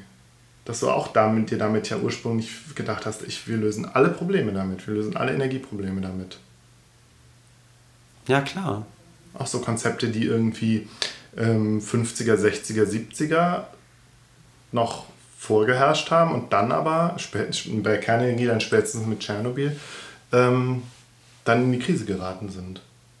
Und ich glaube, es ist wirklich, es ist letztendlich immer wieder diese Lehre ähm, des Zweiten Weltkriegs, dieses Gefühl, wenn man, wenn man, man also jedes Mal zu mahnen oder sich selbst zu mahnen, wenn man das Gefühl hat, man hat jetzt irgendwas entdeckt, was mhm. jetzt endgültig aber dann doch mal sozusagen alles gut macht für mhm. die Menschheit, sofort mitzudenken, nee, ich, ja, ja, man, nee, so, so, ja. so, so läuft es garantiert nicht. Ja, ja, Und ja, da hast du recht, vielleicht Atomenergie war auch so eine Geschichte, wo man, glaube ich, am Anfang gedacht hat, ja super, also Energie, das Problem haben wir in Zukunft schon mal nicht mehr. Genau. Und jetzt merkt man, oh, wir haben ein Riesenproblem mit diesem Atommüll, wir haben ein Riesenproblem, wenn die Dinger hochgehen. Ja äh, und so weiter. Und ich glaube, das lässt sich in ganz vielen Sachen so, so durchspielen. Ja. Also einfach diese Idee, dass es jemals irgendwie die super Lösung für irgendwas geben könnte, die muss man sich irgendwie ab, abschminken. Ja, ja.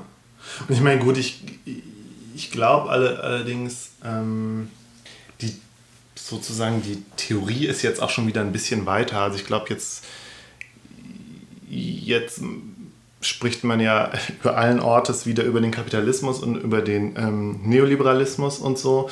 Und du kannst ja eigentlich nicht sagen, dass jetzt ähm, dass es momentan keine große Erzählung gibt, die vorherrscht. Also bei, ähm, bei Lyotard, ne, wenn er von das Ende der großen Erzählung spricht, dann sagt er ja, diese modernen Großkonzepte, ja, Marxismus, alle, mhm. alle anderen möglichen Fortschrittsmodelle, sozialen Fortschrittsmodelle, haben ausgedient und jetzt gibt es halt nur ganz viele kleine. So jeder sucht sich was. Aber inzwischen ist ja eigentlich klar, dass irgendwie der neoliberale, Anführungszeichen, entfesselte Spätkapitalismus oder wie auch immer man den nennen mag, ähm, so dass das Paradigma ist. Ja. Und deswegen ist, glaube ich, tatsächlich. Aber eins, von dem, glaube ich, keiner behauptet, er, er würde zur, zur Glückseligkeit für alle führen. Oder? Nö, was vielleicht auch gerade das Fatale ist. Das Schlimme an der Sache. Dass das niemand. Und da, da sind, da ist ja wie, wirklich. Dass man nicht mal das mehr behauptet, oder wie? Ja, genau. Okay. Dass es niemand auch mehr merkt, was da eigentlich, ja. was, da, was da abgeht mit den Menschen. Und da sind ja auch, ist, ist glaube ich, auch gerade so die ähm, politische Theorie und so, die sind genau da an der Stelle. Magst du, bevor wir uns jetzt so mhm verquasseln. Zehn Minuten würde ich noch machen. Ja, ich würde nämlich auch ganz gerne noch, noch eine Sache zu, zu deinem Thema sagen. Aber vielleicht willst du das erstmal kurz noch abschließen. Ich, ich versuche es nochmal zu Ende zu machen. Wir waren ja. hier, ich habe ja gesagt, es gibt noch zwei andere Metaphern oder Konzepte, die postmodernes Denken charakterisieren. Und das andere äh, ist, äh, was jetzt auch der Bibliothek von Babel schon wieder etwas näher kommt, ist eben dieser Begriff des Rhizoms. Hast du vielleicht auch schon mal gehört? Habe ich in meinem Leben noch nicht gehört. Hast du noch nie gehört? Okay. Das, das Dabei ist das, was man sich beim Hautarzt wegmachen lässt, ehrlich gesagt. Das ist geil. Also das ist von ähm, ähm, Gilles Deleuze und Félix Guattari oder Guattari. Auch zwei äh, poststrukturalistischen Philosophen. Ich glaube, die leben beide nicht mehr, ich weiß es nicht. Die Namen habe ich zumindest beide schon mal glaub, gehört. Aber ja. eigentlich sind jetzt alle postmodernen äh, Autoren schon tot. Oder? Ich weiß nicht, lebt die Julia Kristeva noch? Ach, keine Ahnung, ich weiß es nicht. Butler lebt noch. Die ist ja auch eine postmoderne oder poststrukturalistische. Ach, ich, ich erzähle Quatsch, weiter. Ähm, also dieses Modell sagt einfach, ähm, hat so zwei Bilder und sagt, das moderne Wissen und die moderne Vorstellung von Wissenschaft oder auch von überhaupt äh, vom, vom Denken war eben hierarchisch geordnet wie ein Baum. Mhm. Also wo sich immer ein, ein Ast weiter verzweigt mhm. und es eben ein oben und ein unten gibt und so und ein, ein größeres und, ein, und viele kleinere, die dann sich zusammensetzen zu einem größeren. Und ähm, Deleuze und Guattari sagen aber, ähm, dass man heute Wissen eigentlich eher als Rhizom äh, verstehen muss, als ein, ein Wurzelgeflecht. Also Rhizom ist ja ein Pilzgeflecht. Ah ja, und zwar eben nicht hierarchisch, sondern es ist immer alles irgendwie verbunden. Also es ist nicht, nicht, dass sich eins verzweigt und das verzweigt sich dann weiter, sondern viele kleine Zweige ähm, sind untereinander mit, miteinander vernetzt sozusagen. Ja, vielleicht Begriff des Netzes trifft es dann ja ganz gut. Dann, des Netzwerks, da dachte ja, ich genau. Aber es ist halt auch nochmal nicht, nicht regelmäßig. So ein Rhizom ist nicht regelmäßig, wie man sich jetzt vielleicht so ein Netzwerk vorstellt. Das heißt aber, die einzelnen Stränge sind schon dann alle auch gleich stark und gleichwertig oder gibt es dann doch Klüngelungen und Das weiß ich Cluster nicht, das kann ich dir nicht genau sagen. Ich habe den Text auch nicht gelesen, der ist eigentlich auch gar nicht so lang. Ist Teil dieses äh, großen, dicken Buches 1000 Plateaus, glaube ich, zum zweiten Hauptwerk von den beiden. Müssen, müssen wir vielleicht mal lesen. Auf jeden Fall sah ich da dann, habe ich da dann natürlich wieder diese Bezüge zum, zur Bibliothek von Babel gesehen, weil auch das Rhizom hat keine Hierarchien. Ja, es betont aber dann vielmehr die, die ähm, sozusagen die Verweise zwischen den einzelnen mhm. Büchern sozusagen oder Ähnlichkeiten. Und deswegen wird das Rhizom halt auch ganz immer irgendwie kommt immer ins Spiel, wenn es dann irgendwie ums, ums Internet geht oder um, mhm. um den Hypertext sozusagen und so. Mhm. Ja, ich habe noch einen kurzen Abschluss, das fand ich ganz interessant, nämlich ähm, bei Borges sind ja die Menschen, die in der Bibliothek leben, eigentlich unglücklich. So sind unglückliche Sucher, die irgendwie ja nicht klarkommen mit dieser Unverständlichkeit der Bibliothek, aber irgendwie dem Wissen, dass da vielleicht doch irgendwo was, irgendwo versteckt sich was so. Ähm, die Menschen leben irgendwie in einer sinnlosen Welt, ja, die allermeisten Bücher ergeben keinen Sinn. Also irgendwie letztlich ein sehr pessimistischer Blick auf dieses, auf dieses ganze und da fand ich den interessant, fand ich das, fand ich den Kontrast halt äh, irgendwie ganz interessant, dass Borges, dass der ja so, sein Text ja so ganz am Anfang von so einer, von der Diskussion über die Postmoderne stand, stand, dass der so einen pessimistischen Blick hat, während dann später, als so der postmoderne Hype irgendwie äh, dann ähm, im Gange war, dass das ja ein sehr positiver, ein sehr, so eine Abfeierei irgendwie dieses Anything Goes war. Und da, das Borges aber eigentlich schon, schon am Anfang angesehen hat, dass das Ganze eben auch so seine problematischen und deprimierenden ähm, Aspekte hat, nämlich des fehlenden Sinns. So mhm. irgendwie. Das fand ich ganz interessant. Ja, aber du wolltest noch was sagen. Nee, eigentlich hast du das jetzt gerade ja. schon gesagt, weil ich nochmal darauf hinweisen wollte, ich finde es noch einen großen Unterschied, ob du sagst, da ist eine Bibliothek und da stehen halt äh, alle Bücher drin, ähm, die, die guten und die schlechten und das ist alles so unhierarchisch. Und eben der Vorstellung, dass ich auch glaube, dass die, der Hauptpunkt dieser Bibliothek ist für mich immer noch, dass du ja Ewigkeiten suchen musst, ja. um überhaupt mal ein Buch zu finden, wo überhaupt mal zwei anständige genau. Sätze drin, ja. äh, drin stehen. Geschweige denn ein ganzes Buch, was einen Sinn ja. ergibt.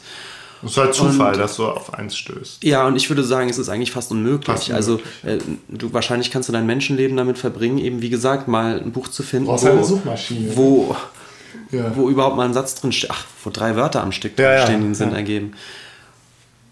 So das, also das finde ich eigentlich fast noch das bemerkenswerteste daran, dass man davon ausgeht, irgendwo ist bestimmt ein Buch, wo Sinn drin ist, aber man wird es wahrscheinlich nie finden. Genau. Nicht ja, und das ist ja das, was die Menschen auch so, so verzweifeln lässt. Ja. Was mich wieder auf die Tagung zurückwirft, wo ich auch interessant fand, eben diesen Unterschied zwischen, oder diese Hierarchie zu sagen, es gibt einmal, es gibt Daten. Ja.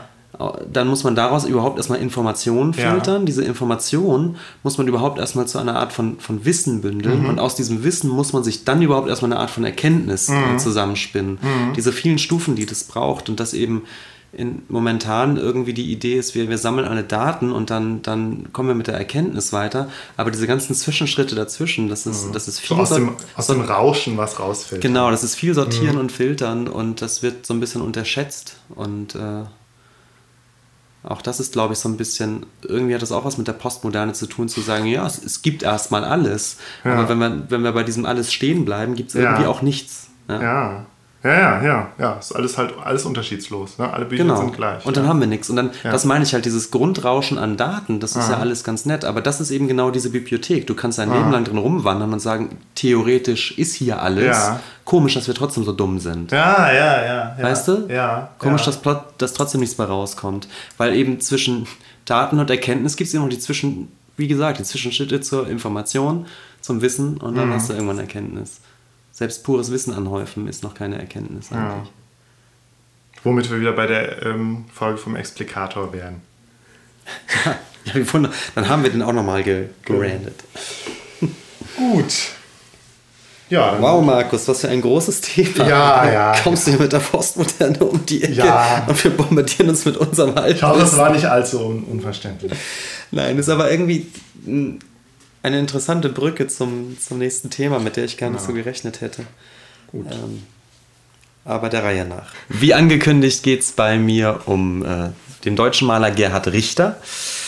Ähm, der, ich sagte das vorhin schon ganz kurz, ähm, glaube ich momentan der teuerste lebende Künstler ist, mhm. was Auktionsrekorde und sowas angeht. Ähm, also es gibt äh, den sogenannten Kunstkompass, das ist so ein Ranking von äh, bildenden Künstlern, wo anhand von Auktionsrekorden und Ausstellungen und so weiter äh, geguckt wird, welcher der momentan erfolgreichste Künstler ist. Das ist natürlich so ein bisschen umstritten, ja. aber so ist es nun mal. Also zumindest auf dem Kunstmarkt erfolgreichste Künstler. Und auf diesem Kunstkompass war von 2004 bis 2008 und dann wieder von 2010 bis 2014 Gerhard Richter die absolute Nummer 1 okay. weltweit. Ähm, und äh, es gibt ein Versteigerungsportal namens Artnet, die so Versteigerungen und sowas im Blick haben. Die haben halt ermittelt, dass äh, bei Auktionen äh, von Gerhard Richter Gemälden von Januar 2011 bis April 2014 558 Millionen Euro umgesetzt wurden. Ja, nicht schlecht. Das sind wie gesagt nur die Auktionen. Das heißt, die Sachen, die wirklich auch in Auktionshäuser kommen, äh, die Bilder, die ja einfach so über Galerien verkauft, sind da gar nicht mitgerechnet. Also das ähm, ist wohl irgendwie in den Top 500 mhm. der, der reichsten Deutschen auch oder so. Ähm, ich möchte ungern die, die Qualität eines Künstlers jetzt an solchen, an solchen Verkaufsrekorden und so festmachen, aber äh, es ist ja nicht von der Hand zu weisen, dass es zumindest irgendeine Art von Stellenwert doch wiedergibt. Ja. Und Richter ist einfach einer der, der erfolgreichsten lebenden Künstler überhaupt mhm. momentan. Und er ist, das muss man vielleicht dazu sagen, und weil das nicht selbstverständlich ist, er ist Maler. Ja. Mm. Und äh, warum das interessant ist, das werde ich ganz kurz auch referieren, warum er als Maler diesen Erfolg, äh, Erfolg hat. Also Gerhard Richter wird 1932 in Dresden geboren, er ist jetzt also 83 Jahre alt. Ja. Studiert da in Dresden ähm, freie Malerei, was ähm, zur Zeit der DDR damals eben bedeutet, dass er im sozialistischen Realismus ausgebildet wird, also eine sehr eine realistische Malweise. Ja ähm, und er siedelt dann 1961 nach Düsseldorf um. Ja. Also man könnte auch sagen, er flieht. Er macht sich dann sozusagen rüber. Ja. Und ähm, studiert da auch nochmal Kunst äh, an der Kunstakademie in Düsseldorf bei Karl Otto Götz. Das ist ein informell Maler, also ein abstrakter mhm. Maler. Und ähm, der Diskurs, in den er sozusagen rein, äh, reinwächst, Anfang der 60er, ist der, dass nicht wenige Leute davon ausgehen, dass die Malerei eigentlich als Medium an so einen Endpunkt angekommen mhm. ist. Ähm, kurz vorher, so noch in den 50ern, der, der, der Stil, der vorgeherrscht hat, ist ähm, abstrakte Malerei. Ja. Im Deutschen sind das die informellen Maler, eben zum Beispiel Karl Otto Götz, bei dem er studiert. Nie gehört. Und ähm, ganz tonangebend sind eben die abstrakten Expressionisten in äh, Amerika. Mhm. Ich glaube, ich habe da ganz kurz, als wir über Warhol gesprochen, bin ich da auch schon mal drauf eingegangen, dass nämlich diese, diese maßgebliche Kunst in Amerika, diese abstrakte Kunst, dass da so ein bisschen gesehen worden ist, dass das alles, worauf die Malerei sozusagen sich hinentwickelt hat, ja. da so eine Art Endpunkt bekommen, also es äh, zu einem Endpunkt kommt. Mhm. Ähm, das heißt, die malerischen Mittel haben sich frei gemacht, die, die, ähm, die Farbe hat sich vom Gegenstand gelöst, man war auch plötzlich in der Lage, ähm, Farben zu verwenden, die jetzt mit den wiedergegebenen Gegenständen nichts zu tun haben und so weiter. Das ist etwas, was der Expressionismus zum Beispiel ja. Anfang des, des 20. Jahrhunderts macht und so weiter. Und das Ganze entwickelt sich eben so weit, dass Maler in der Lage sind, einfach nur noch pure Farben wiederzugeben mhm. oder nur pure Strukturen. Also völlige abstrakte Kunst, Farbflächenmalerei und so weiter. Das Ganze entwickelt sich in den 50ern so weit, dass gesagt worden ist, jetzt kann man die Malerei eigentlich nicht mehr weitertreiben. Wir sind ja. schon bei puren Farbflächen was soll denn jetzt noch kommen? Ja, also in ja. die Richtung kann man nicht mehr weiter. Und ähm, eine Möglichkeit wird darin gesehen zu sagen, gut, dann machen wir eben keine Malerei mehr. Die gibt es einfach nicht mehr. Und es wird dann eben in dieser Zeit, Anfang der 60er, der sogenannte Ausstieg aus dem Bild propagiert. Das heißt, es ähm, gibt eine Hinwendung zu ganz anderen äh, künstlerischen Ausdrucksformen. Die Land Art, die ja. Performance-Kunst, über die wir auch schon mal gesprochen ja. haben, die entwickelt sich genau zu der Zeit. Äh, Materialbilder, es gibt Künstler wie, wie die Zero-Künstler Anfang der 60er, die mit Licht arbeiten, mit Lichtinstallationen. Aha. Also da, da explodiert sozusagen die Möglichkeiten an, an künstlerischen Medien. Ah ja. Ähm, ich denke an Beuys, der irgendwie eben Materialcollagen macht und so weiter. Das ist alles ähm, etwas, was zu einer Zeit kommt, wo eben gerade die Malerei in so einer Art Krise ist, weil sie so eine Art Endpunkt ja. erreicht zu haben scheint. Ähm, und nun gibt es aber äh, natürlich Leute, die, die an dieses Ende der Malerei partout nicht glauben wollen und sagen, nein, es, es gibt, es muss eine Möglichkeit geben, Ja. auch die Malerei als, als, als äh, Medium weiter zu verwenden. Und die Rettung erscheint eben daraus zu sagen, man, man müsste eben Bildthemen finden, die einerseits nicht abstrakt sind, aber andererseits nicht zurückführen auf die klassischen Bildthemen wie Porträts, Landschaftsstillleben oder äh, Stillleben, Landschaft und so weiter, sondern man, man muss eben neue Themen für die Malerei entdecken. Dann kann man auch Malerei durchaus weitermachen. Und eine Sache, die dabei rauskommt, sind eben, äh, ist die Pop Art Ja. ja, die sich eben der, der visuellen Massenkultur irgendwie zuwendet und ihre Sujets in eigentlich betont unmalerischen Themen findet. Ja. In äh, Produkten der Massenkultur. Roy Lichtenstein, äh, äh, Roy Lichtenstein malt ähm, Comics ab. Ja, Ja, ja. solche Dinge. Dinge, die also vorher in der Malerei nichts zu suchen hatten. Und irgendwie in dieses ganze Klima ähm, kommt eben Richter rein, der ein gut ausgebildeter Maler ist, also der wirklich gut realistisch malen kann, der aber selbst sieht, realistisch malen, also einfach realistisch jetzt irgendwelche Stillleben malen, das geht nicht, das ist nicht zeitgemäß. Andererseits ist er eben auch jemand, der aber an der Mediummalerei auf jeden Fall festhalten will.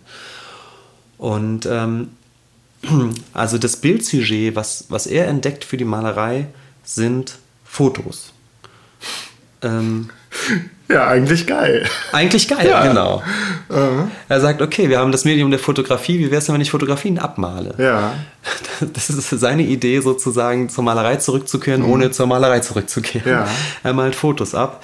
Ähm, Zeitungsfotos ähm, ganz viel und auch viele Privatfotografien aus eigenen Fotoalben sozusagen.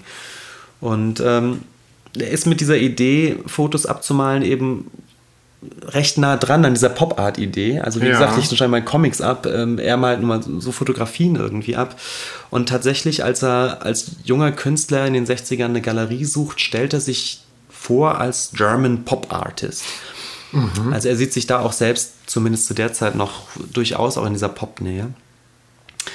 Und ähm, diese Fotogemälde funktionieren wirklich so, dass er sich eine Fotografie vornimmt. Ähm, das ist, wie gesagt, sind meistens irgendwelche Schnappschüsse oder Zeitungsfotos, die er dann in groß auf die Leinwand überträgt, oft mit, mit Hilfe von, von so Dias. Er projiziert Ja. die Bilder und fängt an, die ab- abzumalen.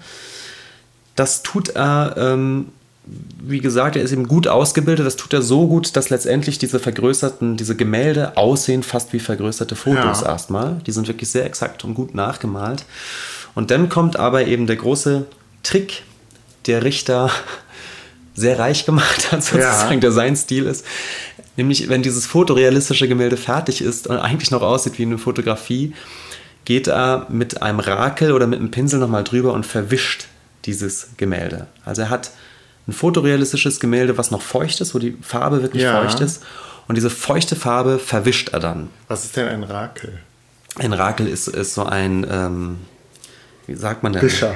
So ein Wischer, so ein, womit du, mit, mit du Farbe so, so verteilst. Ah, so sowas ein, wie ein Spachtel? so, so eine Art Gummizunge. Ist wie so ein Spachtel, genau. Ja, genau, so okay. Spachtel.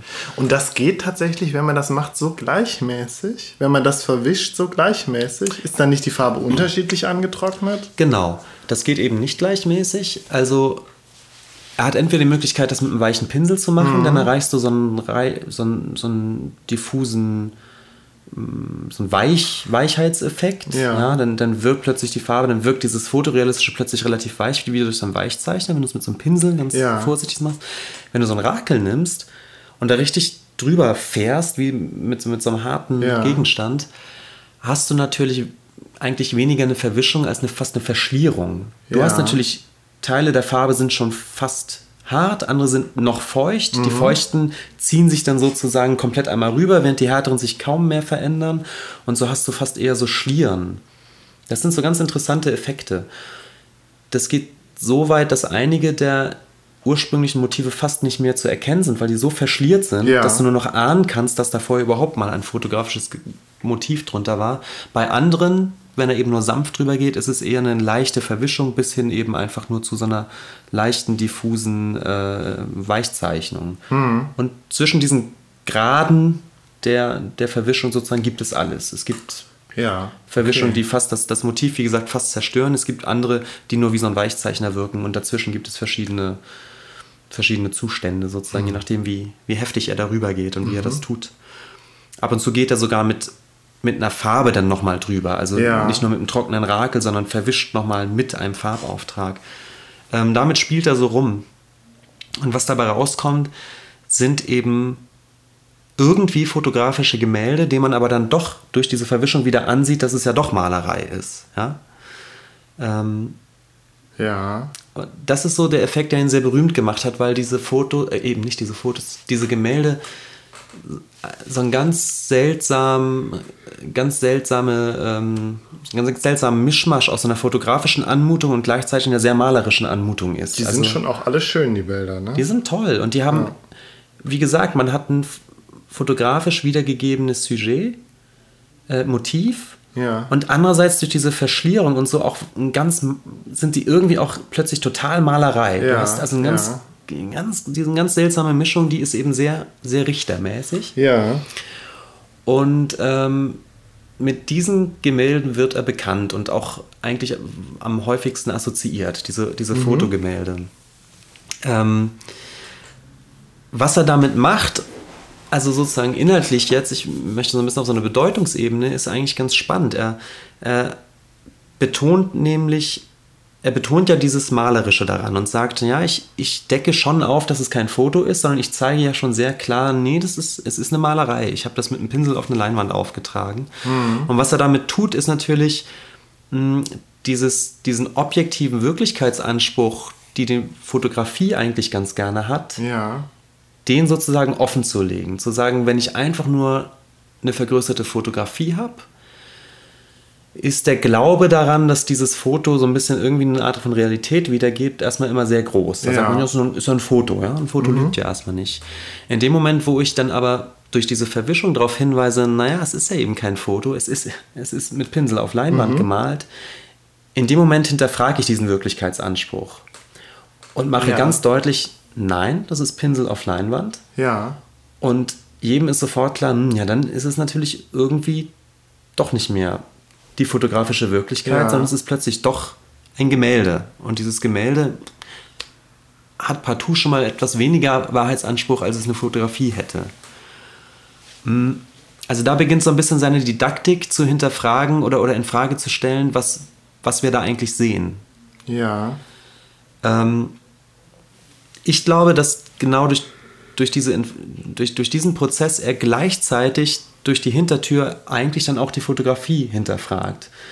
Denn er sagt, Ja. gut, wenn ihr meine Fotogemälde als Realität anzweifelt, weil sie ja eben nur Öl auf Leinwand sind, was bedeutet das denn für die Fotovorlage, die ich abgemalt habe? Denn ihr wisst doch eigentlich, dass ich nur dieses Foto abgemalt habe. Wenn man jetzt vom Gemälde, vom Fotogemälde sagt, naja, das ist aber jetzt nicht mehr Realität, weil das ist ja jetzt verwischt und so, dann muss man doch eigentlich auch sagen, naja, aber das, dann ist das Foto ja eigentlich, was bedeutet das? Ja. Genauso unwirklich, ja. Ähm,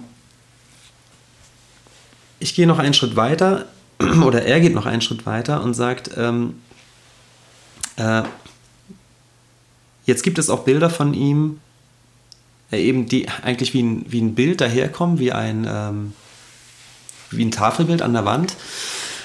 Und äh, die auf den ersten Blick auch so aussehen, aber es sind eben Spiegel. Er hängt einfach Spiegel an die Wand. Ähm, und da benutzt er auch einen ganz kleinen Trick, dass er diese Spiegel aber einfärbt. Ja. In, in so einem grauen Ton, der dazu führt, dass das, was ich da drin sehe, ähm, so einen Grauschleier hat. Ja. Und zwar eben genau die Art von Grauschleier eigentlich, die eben viele seiner Gemälde auch haben. Ähm, er malt halt viel Schwarz-Weiß-Fotos ab. Und diese Spiegel sozusagen, wenn du da reinguckst, wird das, was du da drin siehst, zu einer Art Schwarz-Weiß-Spiegelung, zu einem Schwarz-Weiß-Bild. Ma- Wie, also der nimmt ganz normale Spiegel oder und malt die dann an oder wie kann ich mir das vorstellen? Nee, die sind, das Glas ist irgendwie eingefärbt. Du kannst Okay. da Glas färben, ja, es Ja, gibt die getönte Scheiben. klar. Und so kann man natürlich auch einen getönten Spiegel herstellen. und das ist dann sein Kunstwerk. und wenn du da reinguckst, hast du das das ist schon geil. wenn du reinguckst, guckst du in eine Schwarz-Weiß-Spiegelung. Ja. ja. Und er tut jetzt eigentlich sozusagen genau das, was er mit dieser Foto, mit dieser Gemäldeverwischung gemacht hat, tut er jetzt auch auf dieser Spiegelebene. Er sagt dir, okay, was siehst du jetzt in dem Spiegel? Du siehst siehst du da die Wirklichkeit und Ja. dann musst du sagen, nee, irgendwie nicht. Erstens ist es ja spiegelverkehrt und zweitens ist es ja plötzlich schwarz-weiß und die Wirklichkeit ist nun mal nicht schwarz-weiß. Ja. Ich selbst bin nicht schwarz-weiß, bin aber in diesem Spiegel schwarz-weiß, also sehe ich da drin ja irgendwie nicht mehr die Wirklichkeit, sondern irgendwie was anderes. Ja? Also, äh, wenn man dann drüber nachdenkt, ja gut, was, also wie gesagt, was ist jetzt in diesem Spiegel zu sehen und wie verhört sich das, was ich da sehe, zur Wirklichkeit, komme ich schnell ins Schleudern, ja. Ja. Und es geht sogar noch komplizierter bei Richter. Es gibt nämlich Werke, die bestehen eigentlich nur noch aus einer Glasplatte, die er in den Raum stellt. Ähm, Aber dieses, diese, kurz, diese Installation in Düsseldorf im K21, die aus so vielen Glasplatten besteht, ist die auch von Richter? Nee, die ist ne? auch von Richter. Ach so. Genau.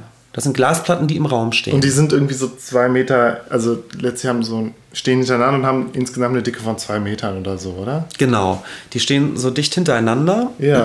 Und den Effekt kennt jemand, wenn man dickere Glasscheiben, und das kann man sich sicherlich vorstellen, wenn man die so hintereinander schichtet, die werden mit der Zeit, oder je nachdem wie viele es sind, fast undurchsichtig.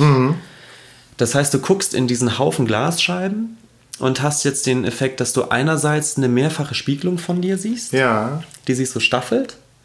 Und andererseits guckst du ja aber auch immer noch durch und siehst Ja. am, Ende des, des Glastunnels sozusagen noch ein, ja. Stück, noch ein Stück Wirklichkeit, die aber völlig vergrünt eingefärbt ist durch diese verschiedenen Glasplatten. Ja. Und auch hier hast, ist es dann wieder ein ganz komisches Spiel. Eigentlich hast du nur Glasplatten, wo du einfach durchgucken kannst, aber eben dadurch, dass er mehrere dann, dann aufstellt, hast du plötzlich eine ganz komische Unsicherheit, was, was, was die Realität angeht. Also auf was guckst du eigentlich? Du guckst auf eine total vergrünte Realität am Ende des Tunnels. Gleichzeitig, teilweise viel näher, sind dir aber die Spiegelungen, die du selbst Ja. reflektierst.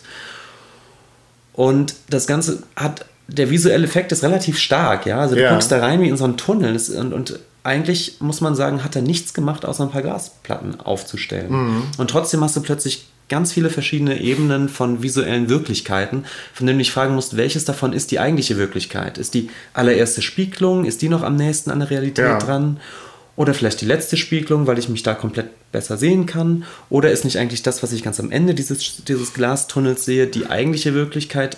Allerdings sieht die ziemlich schräg aus, weil, Ja. die, weil die völlig, völlig. Ich ähm, kann mich gar nicht mehr dran erinnern, wie das ist. aussah, ja.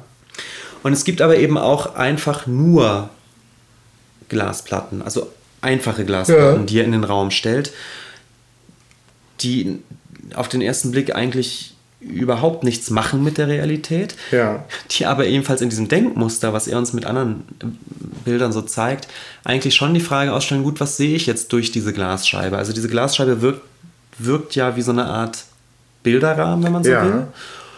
Und was sehe ich, wenn ich durch diesen Bilderrahmen gucke? Natürlich sehe ich genau das, was da eigentlich ist hinter der Glasscheibe, aber er stupst uns so ein bisschen mit der Nase darauf zu sagen, was sehen wir denn eigentlich von der Realität?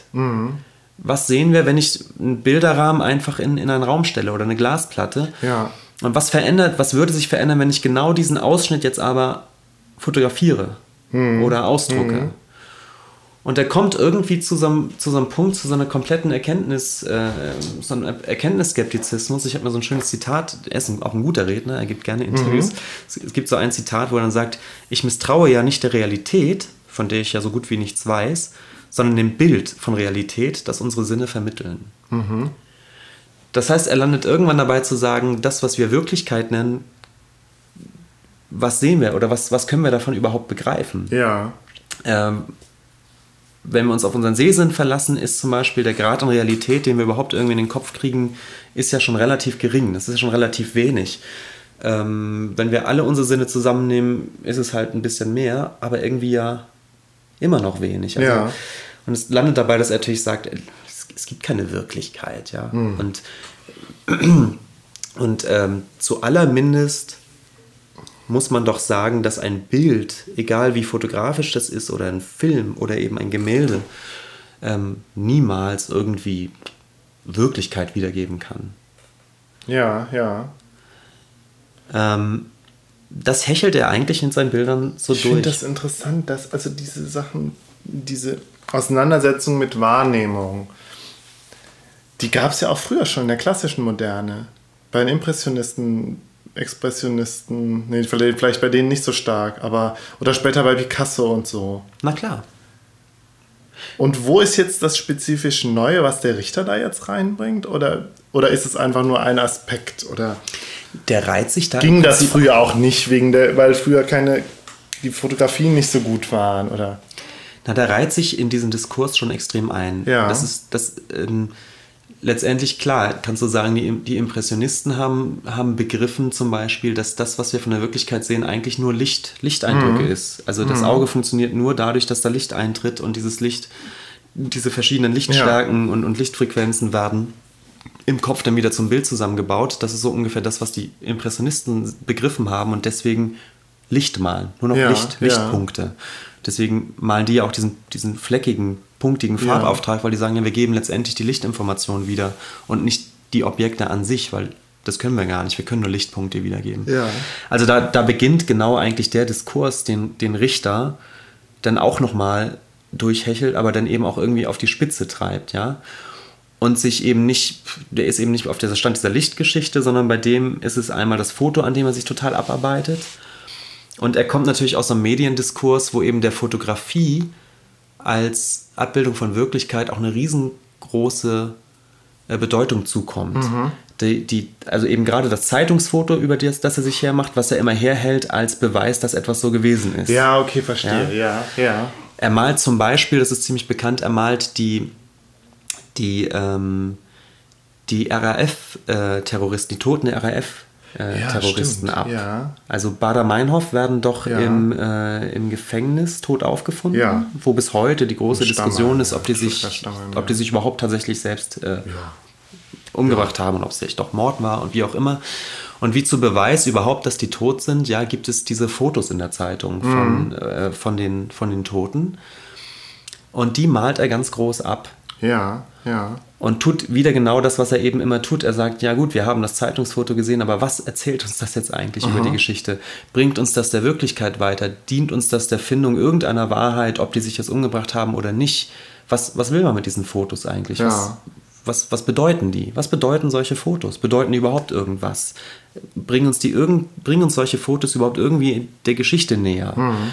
Und er, er würde, glaube ich, immer sagen, nein, nein, das ist, die, die wiegt, solche Fotos wiegen uns in Sicherheit. Wir haben das Gefühl, irgendwas begriffen zu haben. Wir sagen, ach, guck mal, die sind jetzt tot. Oh, ja, da ist ja. was passiert oder so.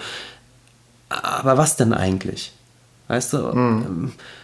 Also, vielleicht sind die ja auch gestellt, ne? Vielleicht sind ja Bader-Meinhof immer noch irgendwo eingesperrt, ja. ja? Also ich habe die Leiche ja nicht gesehen, du auch nicht und Richter auch nicht. Wir haben nur diese Pressefotos und haben und ich meine, diese, diese Frage nach der, nach der nach dem Realitätsbezug von Bildern, der wird ja auch immer krasser jetzt mit Photoshop und mit Videomanipulation und so. Das Natürlich. Ja. Na klar, also die, die Manipulierbarkeit von Fotos ist sozusagen, da kulminiert das nochmal auf einen ganz krassen Punkt, wo man dann definitiv sieht, ach guck mal, ja. Fotos funktionieren ja gar nicht als Wahrheit, die kann man ja manipulieren. Aber auch abseits der Manipulation muss man sich doch sehr klar machen, dass Fotos ja wirklich immer nur ein, ein ganz kleiner Ausschnitt mhm. von so einem Teil Wirklichkeit mhm. sind. Also es kann sein, dass ein Fotoeindruck oder die, die Wahrheit schon ganz anders aussieht, wenn ich den Zoom etwas größer wähle. Ja, ja, ja. Oder wenn ich die Kamera ein bisschen weiter nach rechts, rechts geschwenkt hätte, hätte die gesamte Bildaussage mhm. wäre schon eine ganz, ganz andere. Oder ich hätte eine Sekunde früher oder später abgedrückt. Mhm. Dann wäre vielleicht die, die Wirklichkeit, die wir uns aus einem Foto rekonstruieren, schon eine ganz, ganz andere.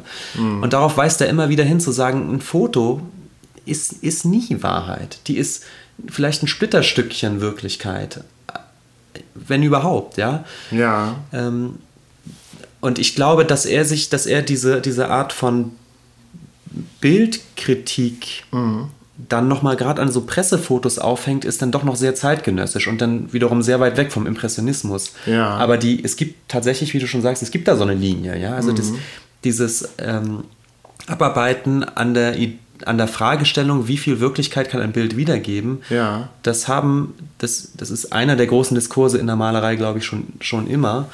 Und der gibt dann im Impressionismus und ähm, mit den Fotografien nochmal so einen neuen, noch neuen, so einen neuen äh, Drive ja. und landet eben bei so Leuten wie Richter, die dann eben so weit gehen, dann letztendlich nur noch, nur noch Glasscheiben hinzustellen, zu sagen, okay, was, was ist denn überhaupt ja, die Wirklichkeit?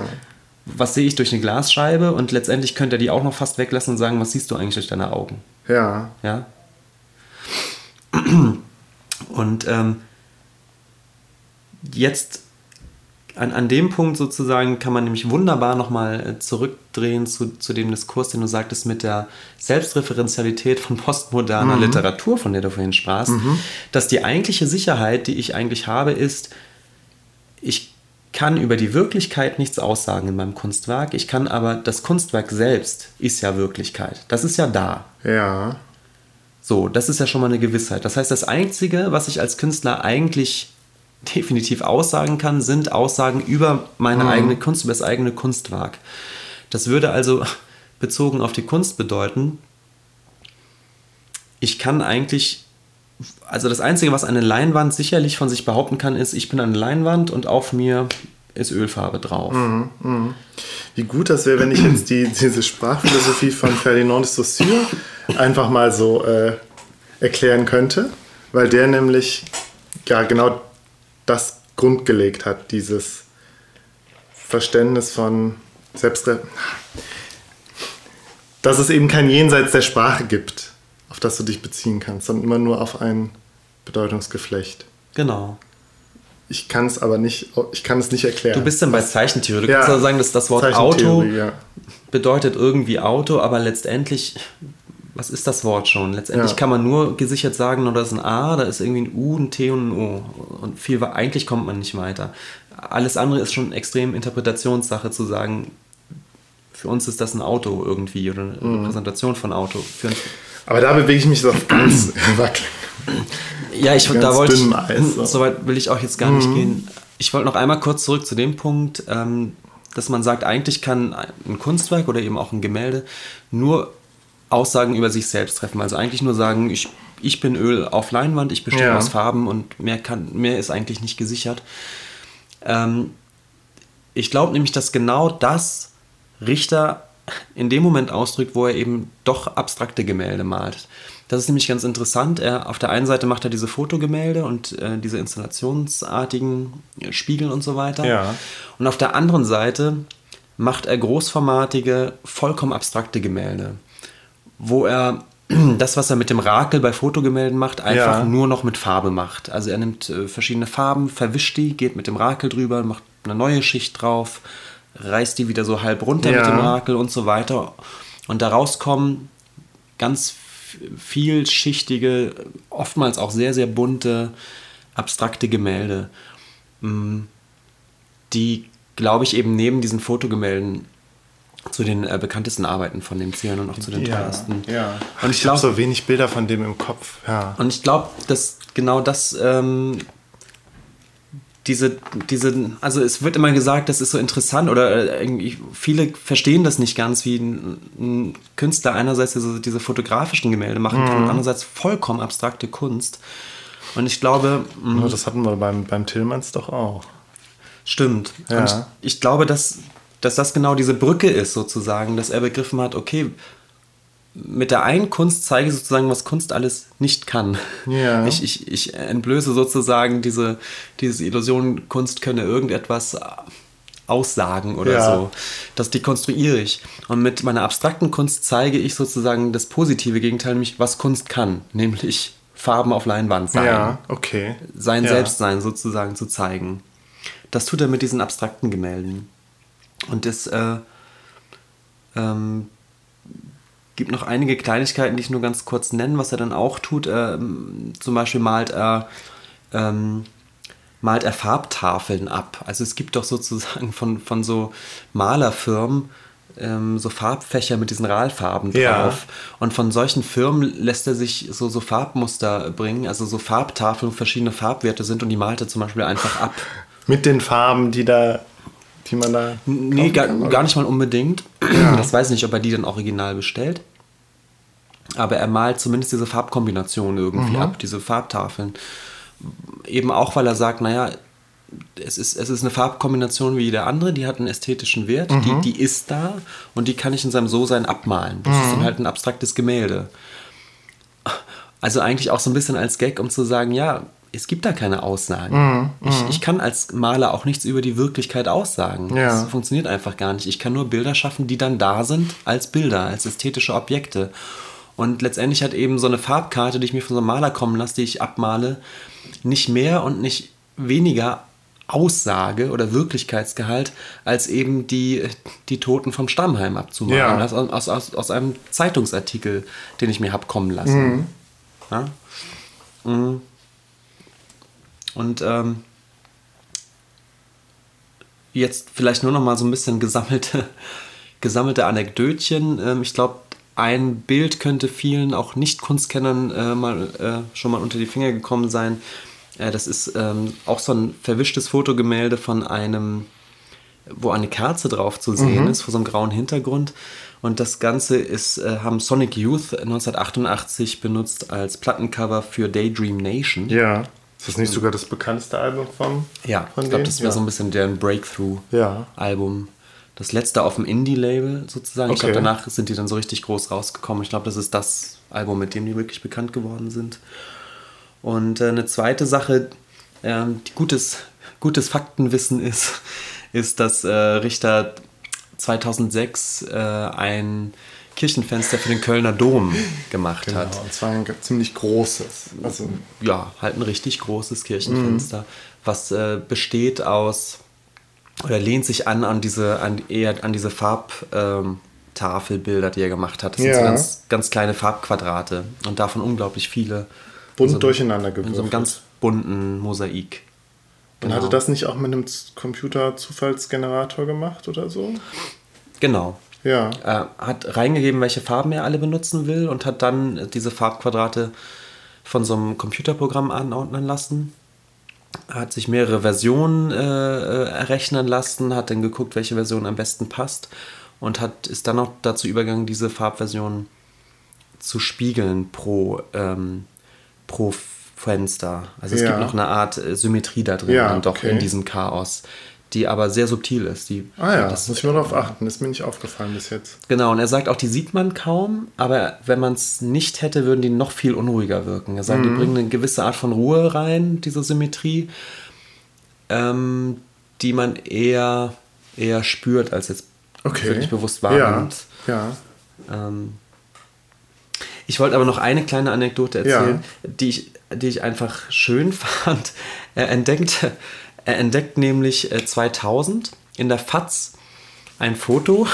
Ich lese es erst vor, dann Ja. zeige ich es dir. Er entdeckt ein, äh, das, ein, ein großes Foto in der FAZ mit, dem, mit der Titelunterschrift Erster Blick in das Innere eines Atoms. Und zwar mit einem Rastertunnelmikroskop konnte, ich lese den kurz vor, konnte jetzt erstmal Details innerhalb eines einzelnen Atoms sichtbar gemacht werden. Auf diesem Bild sind die Elektronenwolken eines Siliziumatoms zu erkennen. Ja. Und dann folgt eben dieser ganze Bericht. Und das Foto dazu sieht halt so aus. Also man sieht eigentlich nur ein paar graue Flecken in verschiedenen unterschiedlichen.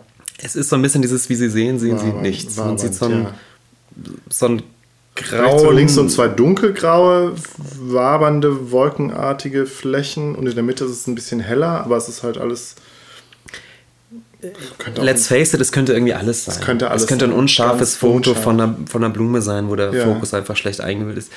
Zudem eben, es ist aus der Fatz, es ist eben ein schwarz-weißes Zeitungsbild, Ja. ja. Was, und es ist natürlich ein bisschen, also genau dieser Clash zwischen dieser Bildunterschrift und dem eigentlichen Bild ist ja genau das, worum es ihm auch immer geht, dass er sagt, ja, gut, also wir sehen da angeblich gerade, wie es hier steht, den ersten Blick in das Innere eines Atoms, aber ohne diese Bildunterschrift sieht man nichts, man, Man sieht sieht gar nichts, nichts. Man sieht so, ein- so, so ein Hat er das denn selber abgemalt? Und er auch, hat oder wie? genau dieses Bild dann, ähm, äh, diese Fotografie in, in verschiedenen, in so einer ganzen äh, Serie von Bildern abgemalt als Einzelbild. Ja. Und er hat sich dann wohl noch weiter verstiegen und lässt sich auch noch andere Bilder kommen von so, von so Silikaten, wo es um diese, eben diese, diese ersten Rasterelektronen Aufnahmen ging.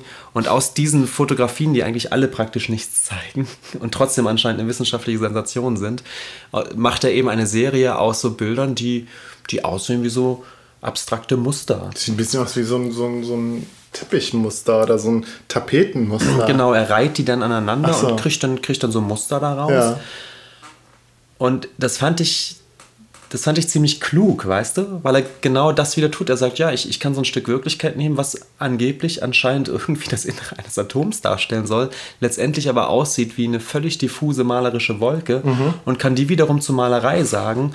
Und man muss doch am Ende zugeben, weder die Gemälde noch eigentlich dieses Foto bringen einen irgendwie näher an diese, an diese Wirklichkeit, die da postuliert wird.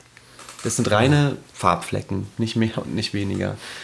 Und die Geschichte kommt vielleicht durch den Zeitungsartikel darunter zustande. Ja. Das fand ich schön. Also da, da äh, das fand ich eine, eine gute Pointe, eine der vielen ja. guten Pointen in seiner Kunst, muss ich sagen. Denn äh, zum, zum Stellenwert von Richter mu muss man vielleicht nochmal sehr deutlich machen. Er ist, wie gesagt, der bekannteste, erfolgreichste Maler momentan. Und äh, natürlich auch einer, an dem sich andere Maler total abgearbeitet und teilweise satt gesehen haben. Es gibt auch da wieder viele junge Künstler, die, die sich an Richter so ein bisschen die Zähne ausbeißen, weil es gibt kaum eine, eine Malweise, eine Richtung von ja. Malerei, die die Richter nicht schon irgendwie schon mal angedacht oder vorgegeben okay. hätte. Okay, also er ist wirklich der Ober der Malerei-Papst. Ich glaube schon. Ja, der Platzhirsch. Ja, und als solcher natürlich auch so etabliert, dass ganz viele ihn dann schon wieder völlig uncool finden. Also Richter, ach, geh mir weg mit Richter. Ja. Weil er ist einfach so ein, Mal, so ein Maler oder so ein Name, mit dem. So ein bisschen wie Goethe. Ja, der ist einfach. Ähm, an dem gibt es momentan kein, kein Vorbeikommen. Ja. Aber das ist doch auch schon länger so, oder? Also der ist doch auch schon länger so.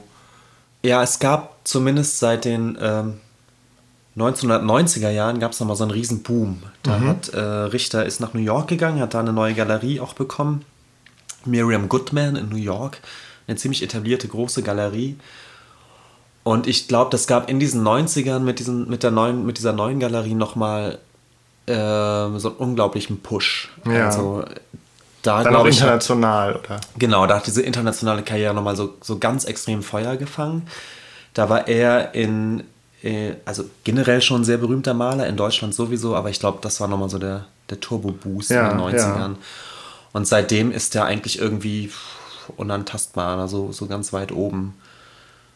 Und er hat, äh, glaube ich, jetzt vor relativ kurzem angekündigt, ähm, keine großformatigen Gemälde mehr zu machen, weil ihm das einfach zu anstrengend ist. Er ist, wie gesagt, inzwischen 83. 83 ja.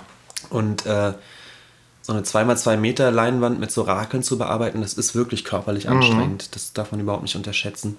Es gibt dann Maler, die dann mit, ähm, mit so einem Werkstattbetrieb leiten und ja. dann einfach andere Leute malen lassen. Das macht er nicht. Das macht er nicht. Und er hat gesagt, also großformatige Gemälde mache ich, mach ich nicht mehr. Ja, ich ja. weiß nicht, ob, ob er das durchgezogen hat, aber das war mal so eine Ankündigung. Er fotografiert natürlich auch und solche Dinge.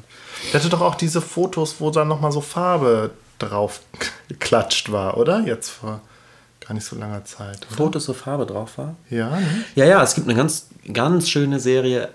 Also, um es nochmal deutlich zu machen, ich habe immer noch ganz viele Dinge, die er getan hat, ja. noch gar nicht erwähnt. Ja? Und, ja. und eine Sache, die ich auch total schön finde, sind kleine Fotografien, private Fotografien von ihm, von allen möglichen Landschaften, Urlaubsschnappschüsse, wo er dann einfach mit Ölfarbe so, so Kleckse drauf macht. Genau, das so verwischt. Ich, ja. Und diese Kleckse von der Farbkombination und so haben natürlich immer irgendwie so ein bisschen was mit dem Bildmotiv zu tun, mit der Farbstimmung des Bildes. Das sind hinreißende kleine Kunstwerke. Ja. Die sind, die sind ganz, ganz toll. Also, und auch die passen sich natürlich in seine Theorie so ein bisschen ein, dass er sagt, naja, diese Farbkleckse sind letztendlich realer, wenn man so will, als dieses Foto darunter. Mhm. Das, Foto ist nur so Chemie auf Leinwand. Diese Ölfarbe ist zumindest echte Ölfarbe, die als Klecks da drauf ist, während das andere nur vorgibt, irgendwie eine Landschaft zu sein. Also schon, schon in diesen ganz kleinen äh, Werken verhandelt er eigentlich sein, sein gesamtes, ja. seine gesamte Bildkritik so sozusagen, weil er hinterfragt, was hat diese, dieses Stück Ölfarbe mit, mit dieser Fotoreproduktion mhm. im Hintergrund zu tun. Und ähm, das sind nebenbei einfach auch wunderschöne kleine Werke. Ja, sind es total, ja. Also wenn ich mir mal wünschen dürfte, was ich irgendwann einfach mal besitzen würde, wäre es wirklich ja. eine von diesen kleinen Fotografien, die an sich wahrscheinlich schon völlig unbezahlbar geworden ja. sind. Ich weiß nicht, was die kosten. Das heißt nicht unbezahlbar, aber nicht, nicht Millionenbeträge. Aber ich glaube, selbst die sind inzwischen so teuer, die kriegt man nicht mehr für 1000 Euro geschossen oder so. ja. Ich ja. bin äh, fertig mit Gerhard Richter. Du bist fertig mit Gerhard Richter, schön, ja. Ich glaube, das ist ein Name, der, der uns, wenn wir öfter nochmal über, überhaupt über Künstler sprechen, immer mal wieder auftaucht, weil er eben einfach auch so eine Benchmark ist, irgendwie Genau. auf ähm, so wie Picasso eine Zeit lang, man muss sich irgendwie mit Richter, entweder muss man gegen den, Opportuni äh, gegen den äh, Ja. arbeiten als Künstler oder gucken, wie man sich dran Da abarbeitet. haben wir jetzt einen zweiten Titan sozusagen behandelt nach, nach Andy Warhol, oder? Absolut, ja. Und ich glaube. Richter ist eben so der große Maler dann jetzt so der Nachkriegszeit. Und ich glaube, wenn wir irgendwann mal dann doch über Beuys sprechen, Beuys, hat sozusagen diesen Ausstieg aus dem Bild gemacht, Ja. was ich vorhin meinte in den 60ern. Entweder man macht diesen Ausstieg aus dem Bild oder man muss überlegen, wie man die Malerei noch vorantreibt. Richter ist der Titan, glaube ich, der einen Richtung, der gesagt hat, nee, die Malerei muss irgendwie Ja. weitergehen. Beuys ist derjenige, der diesen Ausstieg aus dem Bild und äh, für neue Kunstformen auf der anderen Seite eben äh, völlig radikal und, und maßgeblich vorangetrieben hat, um den man nicht drum rumkommt, wenn man Performance macht oder Installationskunst und Okay. so weiter. Ja. Würde ich so behaupten. Ja, interessant. Ein- Einfach mal als These in den Raum stellen. Und Richter haben wir dann jetzt ja abgehakt. Ja. Dann müssen wir ja demnächst mal Boys machen. Ja, ich wäre ja sehr dafür. Wir müssen ja auch nicht den kompletten Boys machen oder wir können ja ein bisschen was oder ein paar Ja, wird, wird spezifische. Ja, gerne. Kommen wir zum Nachklapp. Kommen wir zum Nachklapp, ja. Möchtest du beginnen? Ich habe ja, ich habe gar nicht so viel. Und zwar äh, der Mario, der unseren Podcast ja, glaube ich, nicht so ganz unregelmäßig hört, hat mir bei Facebook noch was geschrieben zum Thema Camp und auch relativ viel, relativ lang. Ähm, ich will vielleicht auch nur auf einen Aspekt eingehen, auf was er genannt hat. Er bezieht sich nämlich äh, auf, auf die Frage, die wir letztens hatten, als wir über das Thema Camp gesprochen haben. Ähm, ob man jetzt, wie weit man jetzt Camp charakterisieren kann in, äh, im Hinblick darauf, ob es jetzt intentional irgendwie ist oder nicht. Also ob es irgendwie so originäres Camp ist, was eben unfreiwillig passiert ist, oder Camp, das sich seiner Camphaftigkeit ganz bewusst ist. Genau. Und Mario meint, na, das kann man, also da, da, da kann man nicht, so kann man nicht Die Frage ist schon falsch. ja, nein, er meint halt, dass das, nee, weil ähm, es wäre halt auch, also da wäre man auch ganz schnell in so einem Irrtum aufge, aufgelegen, dass, dass vieles, was wir vielleicht als Camp rezipieren und denken, es wäre eben, es wäre eben ernst gemeint, ganz oft nicht ernst, eben tatsächlich auch gar nicht ernst gemeint. Er bezieht sich da auf so am, ähm, japanische ähm, ähm, Anime-Serien. zum Beispiel, ja, wo er halt meint, das wäre auch schon durchaus ironisch gemeint, aber wir würden es nie, wir würden das nicht checken. Wir denken halt nur, ach, das ist ja fremdartig japanisch und so und im Sinne von die Japaner spinnen und Ah, ja. aber er meint ja, nö, die, das, die Japaner ma- machen das natürlich dann auch schon sehr oft selbstironisch und Ja. so und wir Ja. würden das aber dann nicht, nicht checken. Ja. Mhm. Also das jetzt, das, das, das hat er, hat er mir geschrieben. Mhm. Ja. Ja, ich hatte eigentlich noch vor, ganz kurz noch zum. Ich hatte ja letztens über Rumo, äh, ähm, äh, Rumo von, von Walter Mörs Ja. äh, gesprochen und hatte erzählt, dass ich gerade das Hörbuch nochmal höre. Und Ja. äh, meine Erzählung franzte dann so ein bisschen irgendwie aus, als es Richtung Untenwelt ging. Ja.